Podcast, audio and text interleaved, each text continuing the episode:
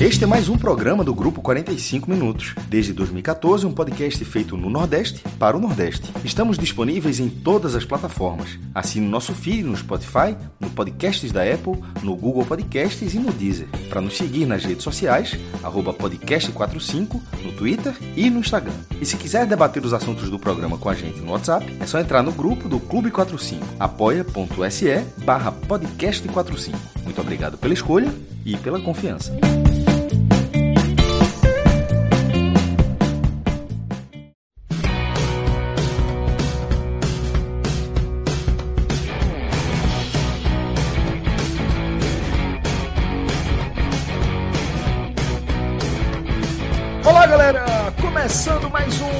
Telecast. Eu sou Celso Shigami e já estou aqui com os meus queridíssimos Felipe Assis, Fred Figueroa, daqui a pouco o Cássio Zirpoli, também com a gente por aqui. Estamos ao vivo no YouTube e também na Twitch, velho. Estamos também disponibilizando nosso programa aqui na Podosfera para você consumir do jeito que você quiser, velho. Aqui nosso compromisso é de liberdade completa para vocês, tá? A gente está abrindo mais uma semana de cobertura dos principais eventos do futebol da região e como não era é, de, de para ninguém ficar surpreso, né? tivemos uma segunda-feira movimentada, animada aqui no futebol da região. Tá? Então já estamos reunidos aqui na nossa pauta. Teremos uma nova derrota do Santa Cruz que segue inofensivo, como destacou nosso querido Felipe Assis na pré-live.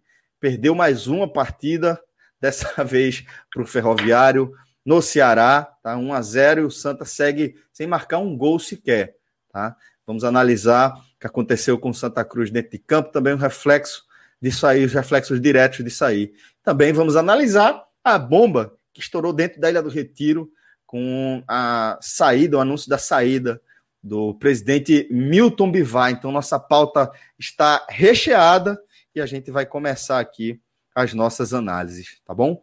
É... Vamos lá, galera. Então, antes de abrir a nossa pauta, antes de começar com o nosso nosso primeiro tema da nossa pauta. Vou mandar um abraço aqui para o nosso parceiro, o Bet Nacional. Inclusive, se você der uma olhada no seu feed lá no podcast, já temos a edição que a gente gravou nesta segunda-feira do nosso Bet Nacional, analisando a rodada da Série B, analisando principalmente ali com a lupa os compromissos de Náutico e Vitória. O Náutico que enfrenta o Vila Nova e o Vitória que encara a equipe do Remo no Baenão. Tá? Então a gente fez aquela análise caprichada apresentando essas duas partidas e também estamos, afinal de contas, no meio da Copa América, no meio da Euro, e a gente também fez as nossas projeções, demos os nossos palpites ali para esses torneios internacionais. A gente lembra também que estendemos, prorrogamos aquela nossa ação de abertura, de lançamento do nosso desafio Bet Nacional. A gente está bem surpreso aí com o engajamento da turma. A galera tá abrindo a conta lá no Beto Nacional com força. E se você ainda não fez isso, tá perdendo tempo, porque a gente tem uma condição exclusiva ainda de lançamento aí dessa nossa parceria. Estou falando do nosso código. Nosso código é hoje tem bet. É o nome do nosso programa, facinho. Hoje tem bet, tudo junto, tudo em letra maiúscula lá. E esse, é, essa condição exclusiva é a seguinte: você cria sua conta, ativa ela com um depósito de 20 reais e a gente automaticamente deposita, acredita lá 10 reais para que você já comece a trabalhar as suas apostas, os seus palpites no lucro. Melhor forma de você administrar aí a sua conta lá no Bet Nacional. Fica esse convite para você, para você acompanhar as nossas resenhas aí. A gente sempre está gravando segunda a sexta-feira, três a quatro programas por semana, analisando os principais jogos do dia. Tá? É sempre aquela pedida massa, um programa mais enxutinho, mais curtinho. A gente apresenta como as equipes estão chegando, a gente apresenta desfalque, fala de situação de tabela de classificação e depois a gente mergulha também em outros palpites onde a gente consegue ajudar você a deixar sua conta no green. Então vai lá, betnacional.com, utilize nosso código hoje tem bet, tá? Lá no Bet Nacional você encontra simplesmente as melhores odds do mercado. Pode dar uma conferida que você vai sair na boa aí. Agora sim, vamos abrir a nossa pauta primeiro tema aqui é, da nossa análise. vai ser justamente, Felipe, a derrota do Santa Cruz para o Operário, né? Desculpa, para o Ferroviário do Ceará. E antes de a gente abrir a nossa live, a nossa live oficialmente, você trazia para a gente é, de forma mais leve aí, né? Brincando, é, do que é esse momento do Santa Cruz, de como esse Santa Cruz se apresenta de forma inofensiva diante dos seus adversários. Como você destacou, o Santa não ofende ninguém, Franja.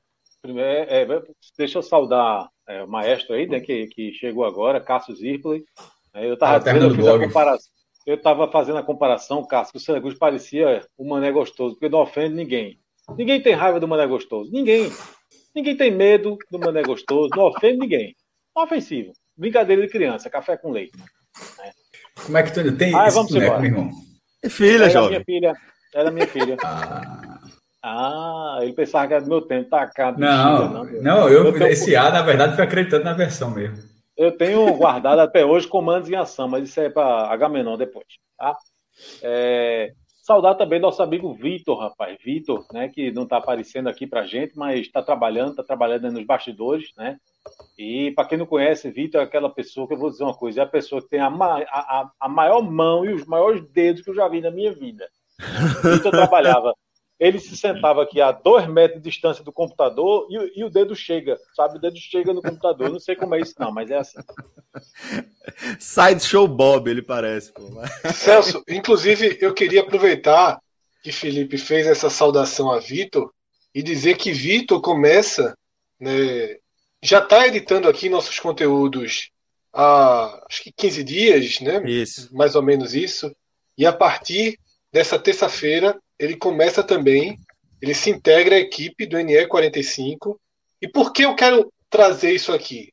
Porque quem acompanha nossas lives sabe o quanto eu venho falando.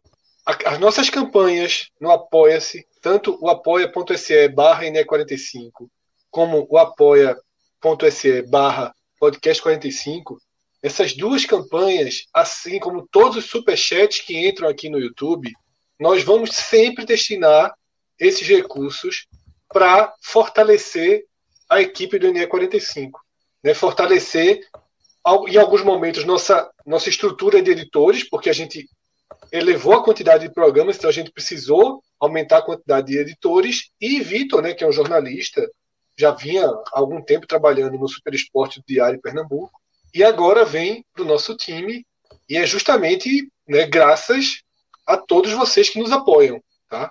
diretamente, no caso. Claro que todo apoio indireto também ajuda muito ao projeto andar e, e criar outros caminhos, mas esse caso de Vitor é realmente uma consequência direta, tácita, né, do apoio que todo mundo vem dando nas nossas lives e nos nossos dois grupos é, do Apoia-se. Tá? Então, agradecendo. A adesão da galera porque... é fundamental, Fred. Exatamente. Vitor chega aí graças à turma que abraçou. Exatamente. Por, sinal, Como, por um exemplo, Carmo Emanuel, sem, sem dúvida, Felipe, um grande reforço. Destacaria é, entre pessoas que estão ajudando o nosso projeto aqui, Carmo Emanuel, que é, também ativou aqui o nosso superchat. A gente agradece demais, faz diferença é, para a gente, galera. Pode ter certeza que faz muita diferença. A gente está aqui é, nesse nosso compromisso de produção de conteúdo independente, né, mas sempre com muito profissionalismo, com muita dedicação para entregar a melhor cobertura possível em relação ao futebol aqui da região, tá? Então, é, dito isto, mandar um abraço grande, grande, grande, apertado para os nossos apoiadores, porque, como o Fred falou, é essa galera aí que tem acesso gratuito a todos os nossos conteúdos e que ainda assim escolhe contribuir, que a gente pode manter o nosso projeto, não apenas manter, como é, fazê-lo se expandir é, a cada vez mais, tá? Então, fica um beijo no coração de, de todos os nossos apoiadores. Agora, Franja, vamos falar de coisas menos amenas, tá? Vamos falar aí da nova derrota do Santa Cruz. Né? Acho que é importante a gente passar uma régua também no que aconteceu dentro de campo, antes de a gente mergulhar nos reflexos, né? no que isso quer dizer, enquanto isso acrescenta a crise que o Santa vive. Mas é, acho que, que a tônica de tratar o Santa como um time inofensivo acaba sendo é, prioritária, né, companheiro? Vamos fazer o seguinte, eu queria falar bem pouquinho, acho, sobre o que foi o jogo. Vou tentar resolver, resumir ao máximo, porque Fica à eu insisto vontade. na tecla que eu insisto na tecla que a gente tem que falar muito mais do, do extra-campo. Né? Então, de repente, eu posso começar falando aqui do, na minha impressão do jogo, abro para quem quiser falar um pouco mais do jogo e a gente retoma, não é isso? isso, da, isso, exatamente. Da exatamente. Passar a régua aí no jogo, da forma é, que você achar melhor, mais objetiva mesmo, e a gente vai mergulhando aqui na nossa pauta, analisando o cenário do Santa como um todo. Bom, é, em primeiro lugar, a fase já não é boa, né? A fase é horrível. E aí vem o fator falta de sorte, minha Nossa Senhora. Né? né? No jogo que você precisa ganhar, no jogo que você, sabe, você tem um atacante que foi contratado, sabe, para ser o titular, para ser o cara, e não consegue estrear porque ou tá machucado, ou, ou ah, não, porque pegou dengue, chikungunya, não sei o que lá, sabe? Então, o Santa teve uma falta de sorte absurda para esse jogo. Né? O time já não é bom, já não está encaixado, já não tem esquema, já não tem uma proposta de jogo, não tem uma postura, né? e ainda mais todo desfalcado. Né? Então, o meu conselho, salzinho, salzinho grosso, certo? Banho de salzinho grosso, porque se não fizer bem, tá? mal não vai fazer, tá certo? Tá precisando, né? O jogo sem o Alas Pernambucano e sem Pipico, que também não, não viajou, né? e com uma com a estreia de, de, de Lucas Batatinha, né, do Batatinha, e com a estreia do Frank a, a, no time titular. Ele já tinha feito a estreia no jogo passado, faltou estrear como titular. E com uma proposta, uma estratégia que foi bastante é, criticada, que foi a ideia de trazer Chiquinho um pouco mais recuado. O motivo que fez é, o técnico Bolívar é, recuar o Chiquinho, o motivo é óbvio e o motivo faz sentido. É uma coisa que eu tenho reclamado aqui há muito tempo, que é a, a questão do meio de campo do Santa Cruz que não cria. E são, são, é, como se existisse uma barreira entre o meio de campo e o ataque. Há muito tempo é assim. É, Para você fazer essa bola sabe, chegar do meio do campo para o ataque é, é, é, uma, é, uma, é de uma lentidão absurda, de uma falta de criatividade impressionante. Então, alguém disse assim: vamos fazer o seguinte, vamos trazer Chiquinho para cá, ele fica mais recuado, e ele, com a qualidade que tem, vamos ver se ele consegue fazer essa bola chegar ao ataque. E ele atuou quase que como um segundo volante. Ok, entendi a estratégia. Mas você pegar justamente o seu é, jogador mais criativo para você fazer isso, você sacrificou Chiquinho. E para você tentar fazer uma coisa, você resolver um problema que existe, um problema existe, é verdade, mas a maneira que você encontrou para tentar resolver esse, esse problema, você criou outro. Você deixou de ter, você abriu mão de ter o seu jogador mais criativo na frente, tentando produzir. Então você não resolveu problema nenhum, né? É, fora isso, teve o Santa jogou sem, sem sentiu a ausência do lateral do lateral esquerdo, tá? porque não tinha um, um, um jogador ali da função para fazer isso. Né? E o restante do jogo é mais do mesmo. Talvez a única, digamos assim, a novidade foi Jordan, que é um jogador que é, é muito regular no Santa Cruz e vinha fazendo mais uma boa partida. Ele, ele fez uma espetacular defesa no primeiro tempo e um pouquinho antes do gol, né, do Ferroviário, ele tinha feito uma grande defesa também. Mas aí, exatamente naquele lance, ele falhou né? Ele falhou. E com a falha de, de Jordan, aí veio o gol que decretou a derrota do Santa Cruz. Mais uma derrota.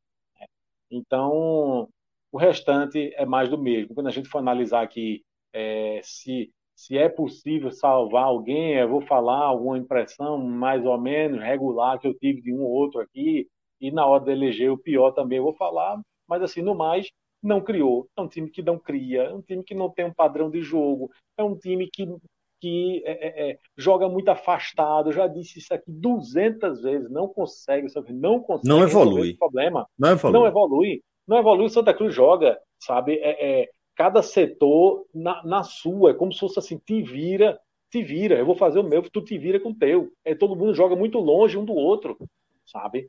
É, e por falar em não evolui, sinceramente, eu não consigo ver qual é a grande, qual é a diferença que existe desse time de Bolívia para o time de Brigate. Qual é a evolução? Inclusive, inclusive esse time tem até algumas peças né, que Brigate não tinha.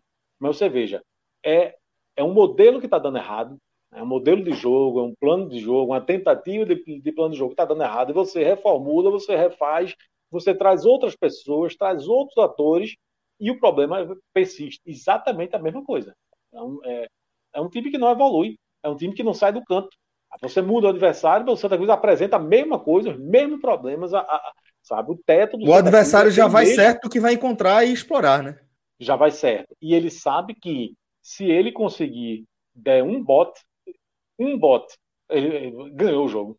Ganhou o jogo, um bote certo, você ganhou o jogo. Um time que não faz um gol, não é mais um time que não ganha, não. É um time que não faz um gol.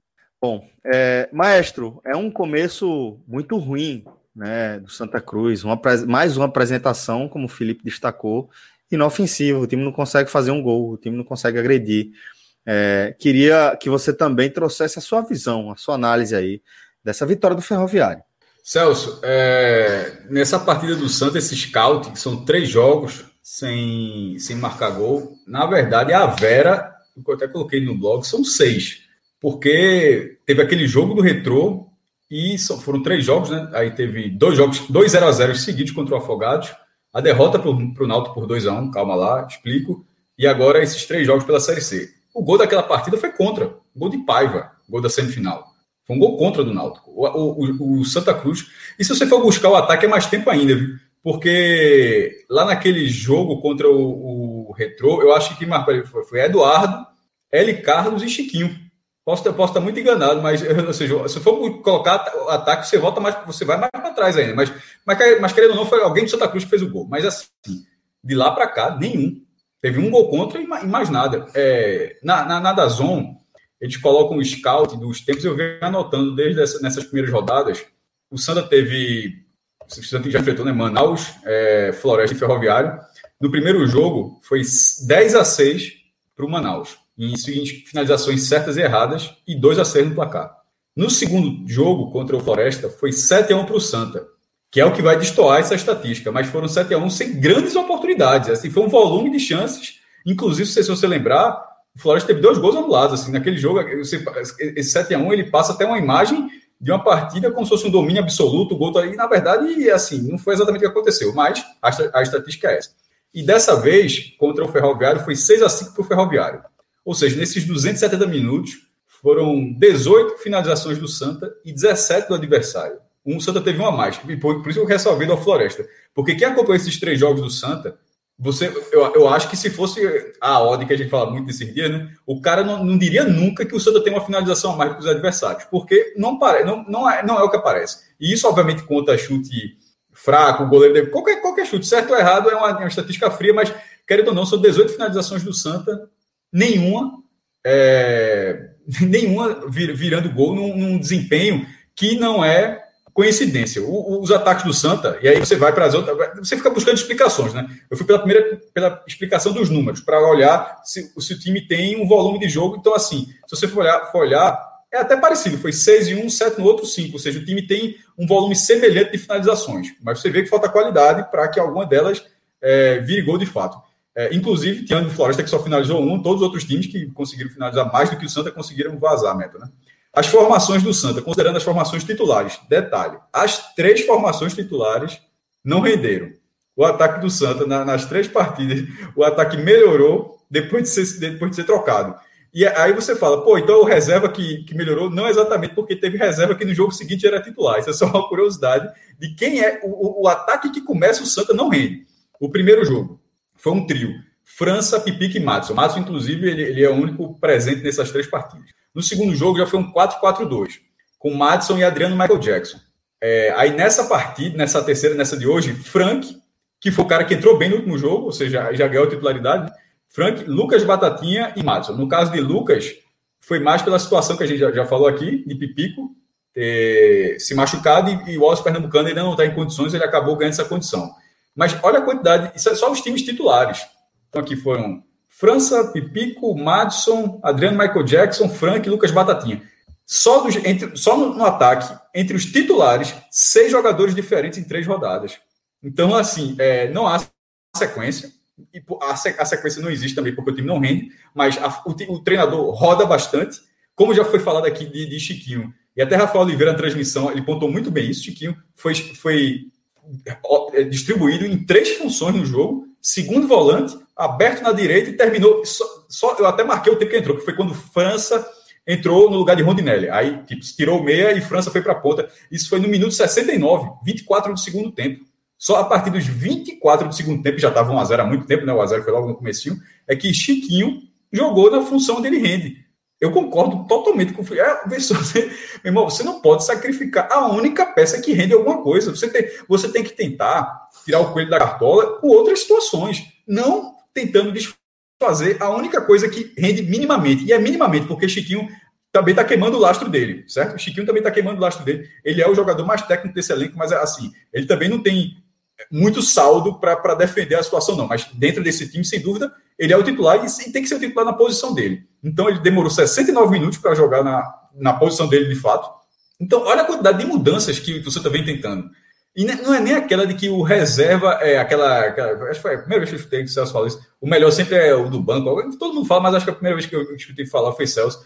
E nem é o caso do Santos. O Santos é simplesmente, ó, cansou, não aguento mais, troca. Não, é, não, não são trocas por convicção. Então, eu, eu coloquei na primeira linha, deixa eu ver até essa para ver se foi na primeira linha mesmo. É, na primeira frase, na verdade. Outra atuação preocupante, assim, preocupante numa escala grande. Eu, eu, eu não achava, vou deixar de, de dizer desde já, não achava possível, até por causa do regulamento, eu já falei N vezes que eu acho esse, o regulamento da Série C o mais fácil das quatro divisões brasileiras. Não vou ficar repetindo toda vez o porquê, mas já, já disse quem já viu, esse, já acompanhou a nossa live, pode voltar para aí, já, já expliquei outras vezes, que fosse possível passar pânico na terceira divisão. E passar pânico não é nem permanecer. Permanecer é uma merda. Passar pânico, eu tô falando, é cair. Nesse momento, não, é, não tem como você não olhar o jogo do Santa, e eu já eu, eu vi todas essas, essas partidas, tirando o 0 a 0 da última rodada, para ser justo. O 0 a 0 da última rodada pernambucana não vi, estava classificado, mas depois, as quartas de final, o jogo com o Náutico, essas três assisti, assisti tudo e acompanhando essas partidas, é preocupante demais, pô. É preocupante demais a permanência. Repito, como o regulamento é fácil, ele pode sair dali, arruma uma vitória e já está no G4 e classificou. É, é, é, por isso que esse regulamento tem, entre outros, outros, outros pontos, esse. Mas, nesse momento, são 18 rodadas, já passaram três, nenhum gol marcado, e não é nenhum gol com bola batendo na trave, o goleiro fazendo milagre, não. É nenhum gol marcado porque a bola passou perto mesmo, passou longe de entrar. É, eu coloco já na, uma luz bem amarela no Santa. Eu, eu não, eu não colocava no começo, estava muito no começo, eu achava que podia render e tal. O encaixe não vem. As semanas passaram, o treinador trabalhou, quem tinha para chegar já chegou, só não falta, só falta um jogador, que é o Oscar Pernambucano. E nesse momento ele está virando quase é, um, um, um, alguém que vai transformar o time completamente. A, a, tá, essa má fase do Santos, inclusive, está tá, tá, tá, colocando uma carga de responsabilidade do Oscar Pernambucano muito grande. Muito grande, porque se não for ele, assim, esse elenco não está rendendo. É, eu acho que dá sim para a luz ficar amarela em relação ao pior os resultados eles refletem a absoluta falta de futebol de Santa Cruz. Perfeito. É, Franja, para a gente seguir aqui a nossa estrutura padrão, eu queria que a gente seguisse com a análise de jogo aqui, agora a partir dos destaques individuais, porque de repente a gente consegue até fazer uma ponte para análise da situação do Santa como um todo, né? Só uma coisa que eu esqueci de falar.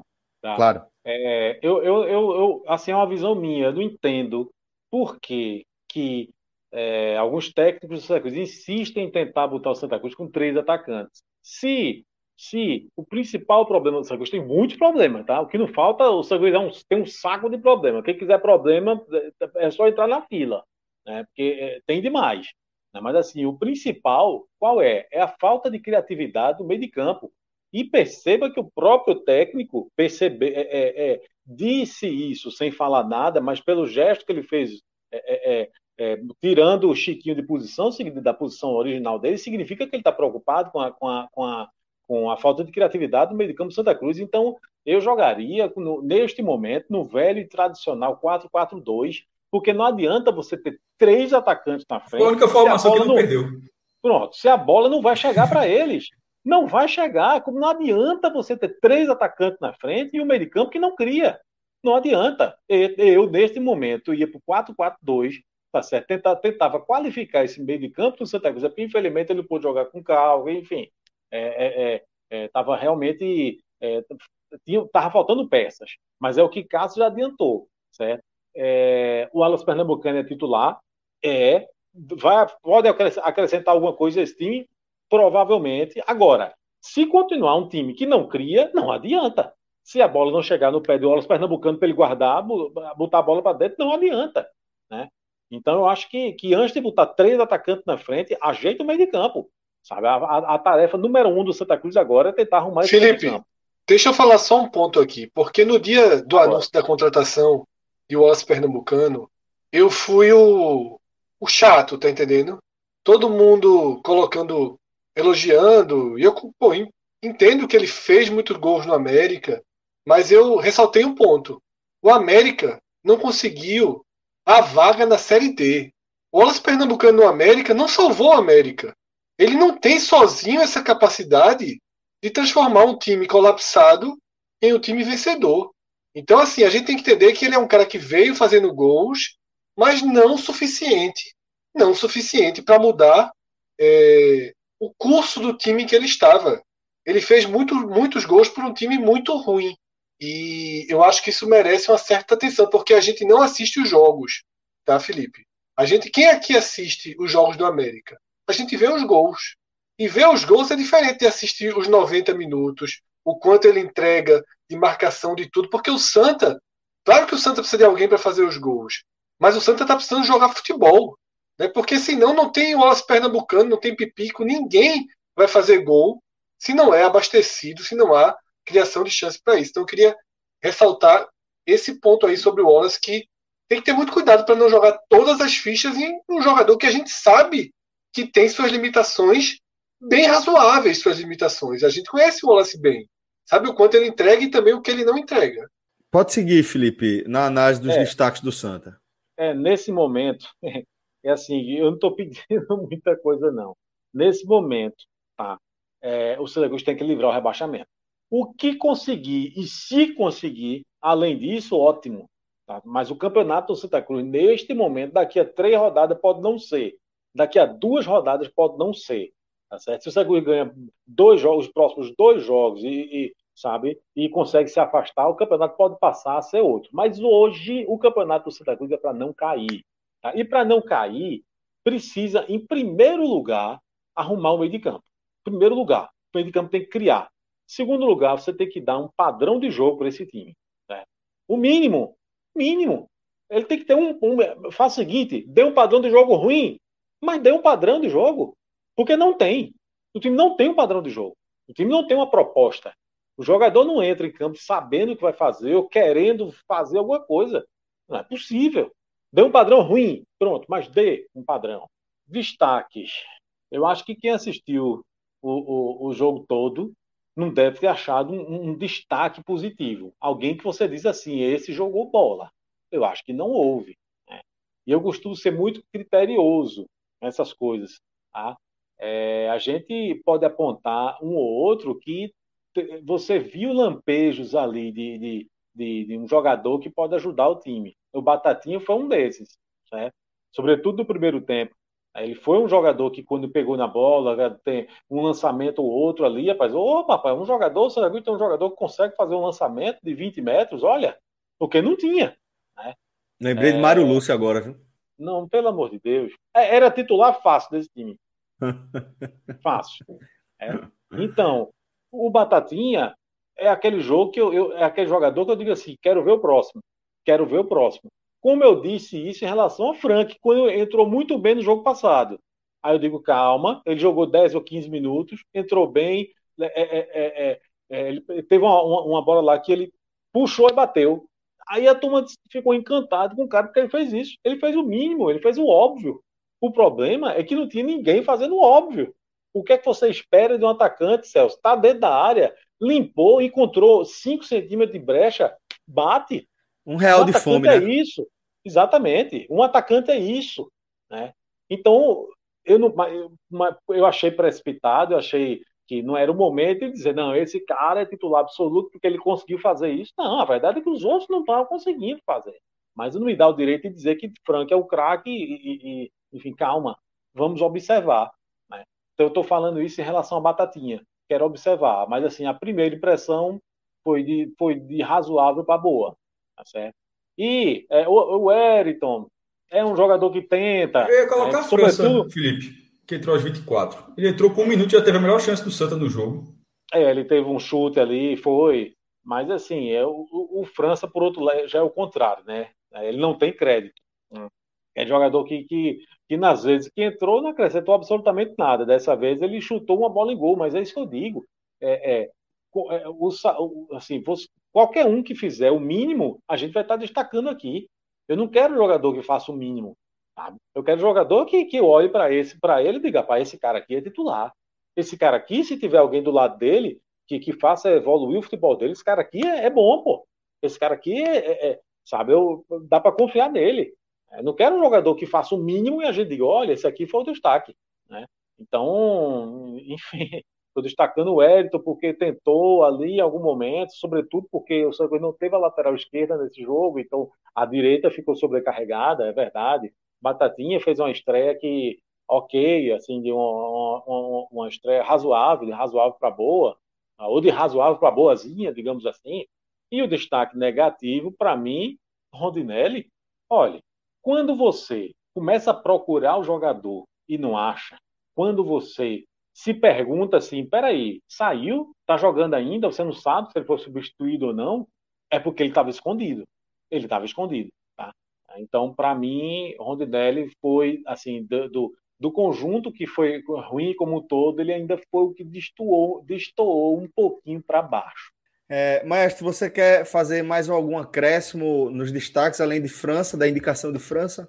Oh, como positivo, tem colocado França e entre os piores, Rondinelli, Madison, é, Caetano também. Everton Dias entrou no intervalo. Eu, é, veja só, eu citei três, é que eu falo. De vez em quando eu cito três aqui, coloco um pouco mais. Eu, no, no, no, blog eu tenho um padrão de colocar três nomes, mas eu achei essa atuação a, muito fa a falha de Jordan no gol. A falha de Jordan no gol não coloca ele, não? É uma falha, é a falha de decidir o jogo. Mas, por exemplo. É, Maidana é, teria gol, cortado, okay. viu? Mas veja só, no primeiro tempo, cara a cara, ele defendeu um chute de Wesley Dias. No segundo tempo, quando o jogo estava 1 a 0 ele já tinha, já tinha cometido essa falha. O jogador do, do Ferroviário que tinha acabado de entrar, eu acho que foi Thiago Aperibe, tinha acabado de entrar, recebendo a direita, ele defendeu também. Então, assim, ele falhou, mas é, ele conseguiu ter boas defesas. Não, obviamente, não evitaram. O, o, o lance dele foi decisivo para a partida, claro, mas assim, não é, eu estou querendo dizer o seguinte: não é aquela atuação onde ele foi um espectador e na única vez que ele chegou falhou, não é isso não. Ele, a, o Ferroviário chegou algumas vezes, algumas vezes com bastante perigo. É, inclusive, eu acho que nesses dois lances que eu estou citando, ele, eles são mais perigosos do que o gol, para você ver como é injusta a posição. Acho que assim, era a, a condição. Esses dois chutes, que, esses dois chutes que, que eu estou citando que ele defendeu eram muito mais difíceis de evitar do que o que ele acabou levando. Mas se quiser colocar Jordan por causa de ter falado da partida, mas os outros, eu acho que os outros não, não contribuíram, contribuíram com nada. Rondinelli é uma questão de contribuição. Eu estou fazendo esse, esse. tentando balancear, porque Jordan, em algum momento, ele contribuiu, os outros não contribuíram, ele não tem a contrapartida. Perfeito, maestro. Digamos é... que seria assim: sem Jordan, o jogo teria sido 2 a 0 não, ele, ele veja só, sem Jordan, possivelmente, gol, ele, o Ferroviário já teria feito 1 a 0 no primeiro tempo. Não, ele poderia não ter levado esse gol, ele poderia ter levado outros dois. Ele fez duas grandes é, defesas. Mas no mínimo no primeiro tempo ali, que. Porque o outro lance sai depois, efeito borboleta. Né? E outra coisa, não me lasque, não, que o Santa não tem reserva, não, viu? Não Quem era que estava no banco hoje? Só ver. É, não tem ninguém que você diga assim, sabe? Vou arriscar, como tem arriscado com os atacantes do segundo tempo, né? Não é assim, não, pô. É, é, vamos, vamos agora fazer o seguinte, galera. Agora que a gente passou a régua é, nesse compromisso com o Ferroviário, nesse jogo, do, nessa derrota do Santa para o Ferroviário, vamos ampliar aqui, Felipe, a nossa análise sobre a campanha do Santa. Né? Como a gente destacou, um início péssimo. Né? É, por pouco não é o pior possível, porque o Santa, ao menos, tem um empate aí. Mas é, vai sair, Franja, para pegar a Jacuipense, né? Que é a lanterna do grupo, tá empatado com o Santa, basicamente, em todos os critérios. Ali a gente vai só para o desempate mesmo. E seria, de repente, uma oportunidade de o time se restabelecer. Mas depois já tem volta redonda, né? Que já está com um início bom. Depois Paysandu, que também faz um início titubeante, mas continua sendo um time que você tem que respeitar. É, com, com essa análise mais ampliada, agora para a situação do Santa, Qual a sensação que você tem do momento do time, Felipe? Segunda-feira, Felipe, só, só um último ponto. Segunda-feira é decisão de Copa do Mundo, viu? Decisão de Copa do Mundo. É exatamente Perfeito. isso que eu ia dizer. Antes, antes do jogo do Santa Cruz contra o Retrô pelo Campeonato Pernambucano, eu aqui gravando o telecast, na época ainda não era live, eu disse: você tem que saber entender a importância do jogo e tratar o jogo como ele Perfeito. deve ser tratado. Perfeito. E eu disse: esse jogo contra o Retrô é final de Copa do Mundo. É o jogo do Santa Cruz no ano. Porque se você ganha o jogo, você afasta a possibilidade de queda para a segunda divisão do Pernambucano. Em compensação, se, você, se o Santa Cruz tem perdido aquele jogo, a chance de ter caído no quadrangular do, no quadrangular do rebaixamento era gigante. E a chance de ficar por lá mesmo era maior ainda. Né? Porque é, é, a crise é isso. Né? É, é dentro um time de futebol, muitas vezes ele está ali capengando, está aos trancos e barrancos, e uma vitória dá, sabe, o povo acorda, dá uma acordada, sabe? É, é, então, do mesmo jeito que se você só faz perder, se só faz perder, só faz perder, meu amigo, tem uma hora que, que, que todo mundo entrega os pontos. Então, a mesma observação que eu fiz para aquele jogo, eu faço para esse jogo agora, que nesse momento é o é, é, é Jacuipense é o time a, a, a, a ganhar. Se a gente está dizendo que o campeonato do Santa Cruz é contra a queda, e é, e aliás, qualquer que fosse o campeonato do Santa Cruz, teria que ganhar Jacuipense. Porque se tivesse brigando para título, para. João aqui teria falado tem, conta de luz já. Tem que ganhar, teria que. Sendo, sendo mesmo Copa do Mundo, João já teria falado aqui. Veja só, não deixa de ser uma final de Copa do Mundo, mas dentro desse processo, para o Santa, nesse contexto, se ele quer qualquer coisa, essa seria, entre aspas, melhor, a conta de luz, né, nessa expressão que João cunhou. É. Até porque, diferente do que eu falei, até porque, diferente do que eu falei, né, me, me, confundi aqui, mas Guga até me corrigiu aqui rapidamente no chat. O jogo não é fora de casa, né? O jogo é no Arruda. No Arruda. Então, veja, isso. Guga, Guga, um abraço, companheiro. Olha, é, a final de Copa do Mundo, quando eu me, referi, é, é você entrar rasgando, sabe? Deixa de ser um time apático, deixa de ser um time que, que, que encara a partida de futebol como se fosse um, um, um, um, um treino, sabe? Isso, é, isso é, é, campeonato, é valendo. O Santa Cruz está na vice-lanterna. Entra rasgando, rapaz, sabe? Entra como se fosse decidir uma, taça ali. Por quê? Tem alguns times que são muito técnicos se dão ao direito de fazer isso. Certo? Alguns times são muito bons, os caras ficam aqui, ó, na hora que a gente quiser, a gente ganha o jogo aqui. É o caso do Santa Cruz? Não é o caso do Santa Cruz. Então entra rasgando. Tá? Tem que entrar rasgando para ganhar já com pense. Agora, importante a gente discutir aqui. O trabalho do técnico, ele já vem sendo questionado. Eu acho que tem que ser questionado por algumas escolhas é, que foram feitas, como a de hoje, que foi um erro, é, e porque o time não evolui. Do mesmo jeito que o trabalho de Galo foi, foi contestado, e ali realmente foi uma tragédia, do mesmo jeito que o trabalho de Brigatti foi contestado. Esse é praticamente o terceiro time do Santa Cruz que é montado no ano porque ele foi montado um time, ele foi reformulado, ele, ele passou por uma pequena reformulação e depois, agora, por uma grande reformulação. Esse time, que já é o terceiro, ele está sendo contestado. Do mesmo jeito que o segundo time foi contestado, do mesmo jeito que o primeiro time foi contestado. Aí eu pergunto. O projeto chegou a ser rejeitado por Galo, né? Aí eu pergunto: de quem é a culpa? A culpa é de Galo? A culpa é de, de, de, de Bolívar, a culpa é, é, é, é de Brigatti, a culpa é de Digão, a culpa era de, de Derlei e Ali Carlos, a culpa era de Augusto Potiguar, a culpa, sabe, é de Pipico? Talvez sim. Talvez cada um desses tenha tido a sua parcela de contribuição.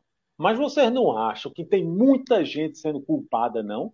Tem, pô. Uma situação dessa será, nunca é, é um será, autor, pô. Será que tanta gente culpada dentro do campo, não tem uma culpa maior fora das quatro linhas, não? Exatamente. Será que exatamente. não tem alguma coisa errada aí, não? Será que eu pego a porcaria de um papel para fazer pequenas anotações Não, um papel não. Eu peguei um bloquinho para fazer anotações do jogo. Eu não consigo terminar de preencher um papel. Será possível que ninguém está vendo que está errado, não? Rapaz, vou dizer uma coisa. Uma das maiores virtudes do ser humano não é, não é acertar sempre, não. Vamos parar com isso, que ninguém acerta sempre. Não. Longe, longe de mim querer acertar sempre. Sabe, eu faço merda com sua bexiga. Agora, Todo sabe qual é mundo, o Fred. meu mérito? Sabe qual é o meu mérito? É que eu admito. O meu mérito é quando eu digo que eu tô, quando eu acho que eu tô fazendo merda, eu reconheço. E se eu quiser, se eu achar que é preciso, eu procuro ajuda. Então, caramba, que eu não posso falar o termo que eu, que eu queria falar. Pode, viu? Tá liberado. Solte. Então, caralho! Porra! Se não tá dando conta, pede ajuda. Faz o seguinte: tem um vizinho aqui do lado, chamado Fortaleza. Fortaleza padeceu na Série Fale C isso hoje não, fale isso hoje não. Amanhã. e foi dado como morto na Série C. E o Fortaleza foi dado como morto naquela época. Um time que não ia subir, que toda vez que ia subir não conseguia, não é isso? Tava fadado a Toda castelácia, vez, né? Todo- exatamente. E quem é o Fortaleza hoje? Sabe Lembra o que é não. isso? Lembra não. Fortaleza. mas veja só. o é? Só, um, tenho que só, não, só para ser coerente. Não, não, não, não, mas, é- mas tem uma, uma questão, porque uma leve discordância aí, porque eu não concordo. A gente, eu não achava que o Fortaleza estava morto, não. Assim, tem, é, é, o Fortaleza, na verdade, a, gente, é, a, a questão de estar na Série C, sim, mas não, entendi, mas a- não é a mesma coisa o Santa, não. O Fortaleza já na Série C, que era o que, inclusive, que a gente batia, até porque não acredito que Celso concordou no automático, acho que talvez. Chegava sempre perto. Eu estava chegando sempre Não, perto. não, e financeiramente era, era mais organizado já, na terceira É, divisão. é. Então, o Já, Fortaleza já, na terceira já. divisão já era organizado. Tipo, não a é gente não já é um trazia para- como exemplo de é, gestão, de Por certa isso que eu forma. parei. Até para ser, porque a gente já ter falado isso outras vezes. Não é um paralelo. O Santa é muito pior, infelizmente, mas, do que o que mas era o Fortaleza naquela Série C. mas é justamente, é justamente isso que eu estou dizendo. Que se mire no exemplo do Fortaleza, que foi gestão. Eu estou justamente oferecendo, dando a oportunidade para o Santa Cruz que converse, que converse com, com outros dirigentes, que pergunte como fazer, já que não sabe fazer, não sabe contratar, não sabe gerir. Então pergunta a quem sabe, porque o Fortaleza, mesmo tendo passado oito anos na Série C, eh, ninguém precisa falar do que o Fortaleza hoje em dia, não é isso? O ex-presidente do Santa Cruz foi chamado, não por tricolores, né, foi, foi chamado por o ex-dirigente do esporte, em tom de brincadeira, de estagiário. Mas eu pergunto, se Constantino, se Constantino Júnior é estagiário, e quem está hoje é o quê? Trago para o debate. Então, Aventureiro, né, Felipe? Aventureiro. olha, eu e tem respondo. uma coisa, A sensação é de que são aventureiros de um projeto que não, não demonstram ter a condição básica de tocar um clube. Assumiram, Só pra conseguiram pouco- ter. Eu entendi o que você falou, Fred, mas para ter um pouco cuidado. Mas aventureiros, mas com toda a legalidade possível. E... Sim, não, sim, Sim. claro, claro. sim, mas aventureiro. O que, é que porque o chamo de aventureiro, o aventureiro geralmente, é, de uma forma geral. Não, é aventureiro é quando você se candidata, tenta fazer algo que você não conhece. Isso é ser um aventureiro. É, mas acho que as duas formas interpretam. Mas é só, é, foi, na verdade, só para ter mais é, um cuidado sobre Ah, o que você mesmo é. está dizendo. Pra, pra não sim, ter mas, nenhuma- sim, mas eu- só para deixar claro, aventureiro não tem outra interpretação. Aventureiro é isso. E Aventureiro é. coisa, Eu vou, eu vou amanhã é, dançar forró. Eu, não- eu sou um aventureiro se eu for dançar forró. Eu não, não tenho, não sei dançar forró. Então, assim, o que me parece é o seguinte: esse grupo organizou, conseguiu se organizar politicamente enquanto grupo para uma disputa eleitoral, mas não conseguiu se organizar enquanto grupo para gerir um clube. Para administrar. Aí me parece um monte de aventureiro ali sem saber mexer nas peças do tabuleiro. Porque é o que eu disse, antes da Série C, antes da reta do final pernambucano, eu nunca vi o início de gestão mais caótico em relação a futebol, porque a gente está falando de futebol. Eu não sei como estão as contas do Santa. Eu estou falando Eu- estritamente eu- do, de gerir o futebol. Eu nunca vi pior. Se teve pior, eu nunca vi. Eu vou lhe dizer uma coisa. Recebendo, falando né, com aquele, aquele, aquele nosso amigo, que não deveria ser meu amigo. Já isolei aqui, só porque pensei no nome dele. Eu não vou pronunciar o nome dele, eu só pensei no nome dele, já estou isolando. Ele disse que o salário está em dia. Então, aí eu, sinceramente, eu devo ficar aliviado com isso ou preocupado? Aliviado. Por quê? Sem, sem dúvida. Aliviado? aliviado. Sem Ok, dúvida. Mas se o salário tivesse atrasado, eu poderia achar que o pessoal não está querendo correr e que se pagasse, poderia correr. Mas veja, não é nem isso. É, mas, Mas é muito mais fácil você corrigir algo, cobrar, é, você estando certo, você estando entregando é, os seus compromissos, as suas obrigações, do que o contrário. Porra, é, Sem é, dúvida. Num, num, time, num time fragilizado, se o salário atrasa, aí é um abraço. Aí abraça, vira, é, é vira passageiro da agonia. Você está certíssimo. É claro que é melhor. Mas o que eu digo é o seguinte: me preocupa porque me parece que falta alguma coisa. É, é esse erro de gestão, alguma coisa está faltando aí. Não é possível um negócio desse. Não é possível que todas as, as decisões são erradas. Todas as monta a montagem do time está errada. Toda a reformulação do time é errada. Muita contratação. De... É, é, é, eu acho que falta, acima Você de tudo, um mal. critério para contratar. Eu, eu acho que o, o, problema do Santa começa aí. É um problema de identificar qual é o padrão e do dispensar, jogo, planejamento. E dispensar. Exatamente. Quando, o que é o caos? O caos é o seguinte: você contrata dispensa, contrata dispensa, contrata dispensa, bota para fora, vem. Aí tem repercussão negativa, como o caso da Derlei, recoloca, puxa. Que estica e puxa? Não sabe o que quer não sabe o que quer. Exatamente. Planejamento. Olha, eu diria que parece que o Santa Cruz está sendo usado, assim, como eu, eu, eu, vou escrever aqui, eu vou fazer todo um, traçar todo um plano de tudo que deve ser errado. Tudo que você pode fazer de errado num clube de futebol, pronto, está sendo feito no Santa Cruz. Se o objetivo é esse, pode parar, porque a meta está alcançada. Tudo está errado até agora. Tudo. Pode parar. Acabou a brincadeira. O objetivo é esse, para. Tá bom.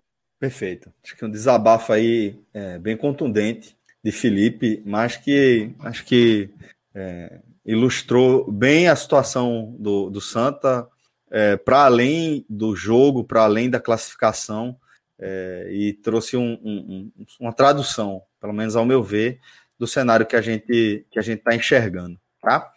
É, galera, vocês querem acrescentar algo mais ao tema do Santa Cruz? Querem trazer mais algum aspecto, a gente gira a nossa pauta aqui. Show de bola. Então, fala, ah, mais. Momento, eu acho que. Não, é. Acho que gira a pauta. Divanildo teve a chegada dele, mas não foi uma figura que faça diferença para para essa partida, ver qual vai ser o papel que ele vai ter em todo esse, esse, esse processo que, que Felipe trouxe, porque. Pode ser a experiência. Está faltando experiência, tá talvez tá ele seja. Pode ser a experiência que está faltando. É. Perfeito, mas perfeito, mas, perfeito. Mas não, mas não de forma gerencial, né? Assim, porque a gente bateu muito na questão administrativa mesmo e tal. Ele pode, o a parte dele do elo pode funcionar, mas tem um, o elo do outro lado acho que está tá um pouco distante. Mas enfim, é, resta acompanhar mesmo nesse, nesse momento. Perfeito, muito bem é, colocado aí pelo maestro. Né? Acho que estava faltando realmente a gente é, trazer Givanildo aqui para para essa nossa equação, ainda que de forma é, muito, muito primária, né? Até porque estamos vendo somente, basicamente, o anúncio de Givanildo, né, Felipe? Eu sendo, eu já, eu já tinha já estava aquecendo, viu? já tinha pego a prancheta. Sabe? Eu não duvido, eu não duvido que faça parte de um de uma estratégia, sabe? Tipo, é. velho, trazer alguém logo aqui para dentro do clube, qualquer coisa, o homem assume. Veja, a estratégia não é de todo ruim, não. Certo? Não, Por um não, lado, Agora, por outro lado, é a tipo da coisa, você está reconhecendo que a merda vai cobrir. Você está reconhecendo isso. É isso. Uhum. A partir do momento que você diz, ó, porra, tive uma ideia arretada, vou trazer Givanildo aqui, porque se a merda é cobrir, ele tá aqui dentro, é ele que vai assumir. Massa, ideia arretada, por um lado. Por outro lado, eu estou reconhecendo que o trabalho está errado, eu estou reconhecendo que não confio no meu treinador, e eu estou reconhecendo que a merda vai cobrir. Mas eu acho que pode ser também entendido como um estágio, sabe, Felipe? Eu, eu vejo mais como um plano B. Eu, eu, eu não acho que seja a, a estratégia primordial. Vou trazer Givanildo porque vai dar merda e eu vou trocar. Eu acho que é mais assim: vou trazer Givanildo para ver se ele me ajuda a corrigir esse problema com a estrutura que eu estou aqui. E se não der certo, de repente eu posso, eu posso ainda é, contar é, com ele para assumir o time. Imagino que pode ser dessa forma. Mas é, queria agradecer, viu, Franja, por sua análise. A gente vai seguir com nossa pauta. É claro que você está mais do que convidado. Tá? No que depender de mim, você está intimado a continuar aqui com a gente. Mas fica à vontade, tá? Para a gente. E no é... H-Menon, sobretudo, viu? De novo. Já está convocando Vamos de agora, embora. Fred? Vamos de agora, todo dia. Pronto, já está convocado. Eu, eu, eu, disse ao pessoal lá, eu disse, olha, porque alguém disse assim, não, você não participou no último. Eu disse, não, porque veja, quando a turma quer conversar sério, a turma não me, me chama, não. Conversa. Agora, se for para conversar merda, a turma me chama. o Agamenon está precisando de uma leveza, né? Tá. Por dois motivos. É, pela vida que anda muito difícil, né? Fora do futebol e pela vida que anda muito difícil para muitos no futebol também. Então. é a pílula azul, né, Fred? A nossa velha é, exatamente. Agora com cargas, cargas violentíssimas, né? O, o, As... Aumentamos a dosagem. Ah, aumentamos, aumentamos. De endorfina, graças a, a Felipe Assis. Franja, Não, já está intimado, viu? Vocês. Vamos embora. Então, Suricatos aqui, ó. Assis, cadeira cativa no Agamenon. É isso mesmo. O homem tem cadeira cativa lá no Agamenon. Tá, Suricato, tá um abraço, convocado. Show de bola. Então, beleza. É, bom, antes de, de, a gente partir para o próximo tema, dizer que a gente já vai contar com um reforço massa aqui. Nosso querido Lucas Leuzi já está com a gente aqui nos bastidores, já vai integrar a nossa equipe também por aqui. É, e além disso, o reforço também vem de outra parte. Porque se a gente estava falando aqui de como é importante vocês chegarem junto, vocês abraçarem o nosso projeto, também é fundamental conseguir parcerias, conseguir parceiros que acreditam na nossa caminhada, acreditam no que a gente está entregando aqui, no que a gente está produzindo, e é por isso que a gente tem a imensa alegria de trazer mensagens, né, como a da turma da loja do condomínio, velho. Lugar onde você encontra simplesmente de tudo. É, é um lugar, Fred, desses que, que você entra pensando em comprar, sei lá, uma pilha para botar no brinquedo do seu filho e sai com um kit de jardim, velho. Porque é impressionante a quantidade de produtos que a turma tem lá para oferecer, velho. Um negócio muito acima da média. Joga em todas, né, Celso? Essa foi Joga a. Em todas, perfeito. Trazendo aqui até para a linguagem do futebol, a loja de condomínio joga em todas. Mas eu acho, Celso, que o fundamental da loja de condomínio, e tive lá duas vezes nessa última semana, para entender, né? É importante a gente fazer uma parceria, entender, conhecer, né, se tornar cliente, né? E tem um diferencial muito grande, Celso, em relação a outras lojas com esse mesmo perfil, né, de ter uma gama muito grande de produtos. Que é o seguinte: você falou que quer uma pilha, mas você pode querer uma lanterna, você pode querer uma coleirinha para o seu cachorro, você pode querer um presente de última hora para uma criança, está indo para o aniversário. Lá na loja do condomínio, você estaciona seu carro na porta da loja. Em cinco minutos, em cinco minutos, você está no seu carro de volta. Em cinco minutos você está no seu carro de volta. Por quê? Tem uma quantidade de funcionários muito acima da média para atender você, fazem esse atendimento personalizado, tá? Tem uma velocidade, né? Uma loca... tudo é um pouco mais é, a disponibilidade dos produtos ela está sempre mais próxima. Você é direcionado ao local que você quer. Os caixas são muito rápidos. É um atendimento muito mais personalizado. Ela traz essa gama de produtos, como a gente está vendo no vídeo ao lado, para quem está assistindo a live, e ver a variedade né, que, que a loja de condomínio oferece. Mas também tem essa praticidade, Celso. Você não vai perder 25 minutos. Tá? Muitas vezes você quer esse mesmo produto que eu falei, você quer uma lanterna. Tá? Você pensa em outras lojas do Recife que tem lanterna. Você entra na loja, o primeiro andar de estacionamento está cheio, você sobe a rampinha. Segundo andar de estacionamento está cheio, você sobe mais uma rampa terceiro andar do estacionamento está cheio. Aí você encontra no quarto andar do estacionamento uma vaga. Aí desce do carro, caminha até a porta, atravessa uma porta de vidro, pega um elevador, desce para o andar que você quer, vai em corredores enormes, passando por esses corredores para procurar o que você quer, você cons consegue seu produto, vai lá na fila, faz todo o percurso de volta. Então, a loja de condomínio ela dá essa praticidade. Ela tem oferta de produtos gigantescas, atualizados, né? sempre com reposição, não falta nada, não falta nada, tá? Tem o preço extremamente competitivo e tem o atendimento personalizado, a velocidade, sabe? Fica num lugar todo mundo conhece, quem é da zona norte sobretudo, né? pertinho ali do mercado da Madalena, e a gente vai lá, a gente vai, tá vendo, estamos vendo aí, ó, por exemplo, todo todo kit churrasco, né? A gente tá vivendo. Aqui era sucesso garantido, Fred. A gente vai lá, a gente vai lá. E vamos levar algumas coisas para experimentar também, trazer para casa. Né? Claro. Né? Vamos. Por quê, Celso? A gente está vivendo um. Eu estava acompanhando no Sport TV, o Sport TV estavam chamando de Festival do Esporte, essa, é, essa época que a gente está vivendo. E olha que no Sport TV eles não falam da Copa América, né? eles nem colocam a Copa América na conta. É, Campeonato Brasileiro, as últimas seletivas aí para os Jogos Olímpicos, Euro, Euro, tá fantástica Euro, tá fantástico. Você ter três jogos por dia de alto nível, voltando a ver gente nos estádios, tá, tá muito bom assistir a Euro, tá? E a gente vai, isso tudo vai chegar na Olimpíada. E a Olimpíada de madrugada é bom demais, pô. É, porra, você tá na sua casa, é muito bom, acorda cedo, é muito legal. Tá para quem quer ficar em casa, aí você prepara o tira-gosto, você tem tudo lá à sua disposição. A gente vai lá, a gente vai mostrar mais, isso é quase que um, uma carta de apresentação né, da loja do, do condomínio e, e é uma parceria muito legal que conversa muito com a nossa faixa etária, com o perfil do nosso público, tá? Porque homens é, também é, se preocupam com as coisas de casa, se preocupam com, Demais, decoração. Demais, Demais, né? E, além de. Você é um monstro, né? Com jardinagem. Você fez. Veja só, você fez um lago, pô. Você, quando a gente no nosso condomínio, tem que lhe apresentar o dono para dizer o seguinte: ó, você não está falando aqui com um cara que constrói lago. Quantos caras na região metropolitana. Não só o lago, viu?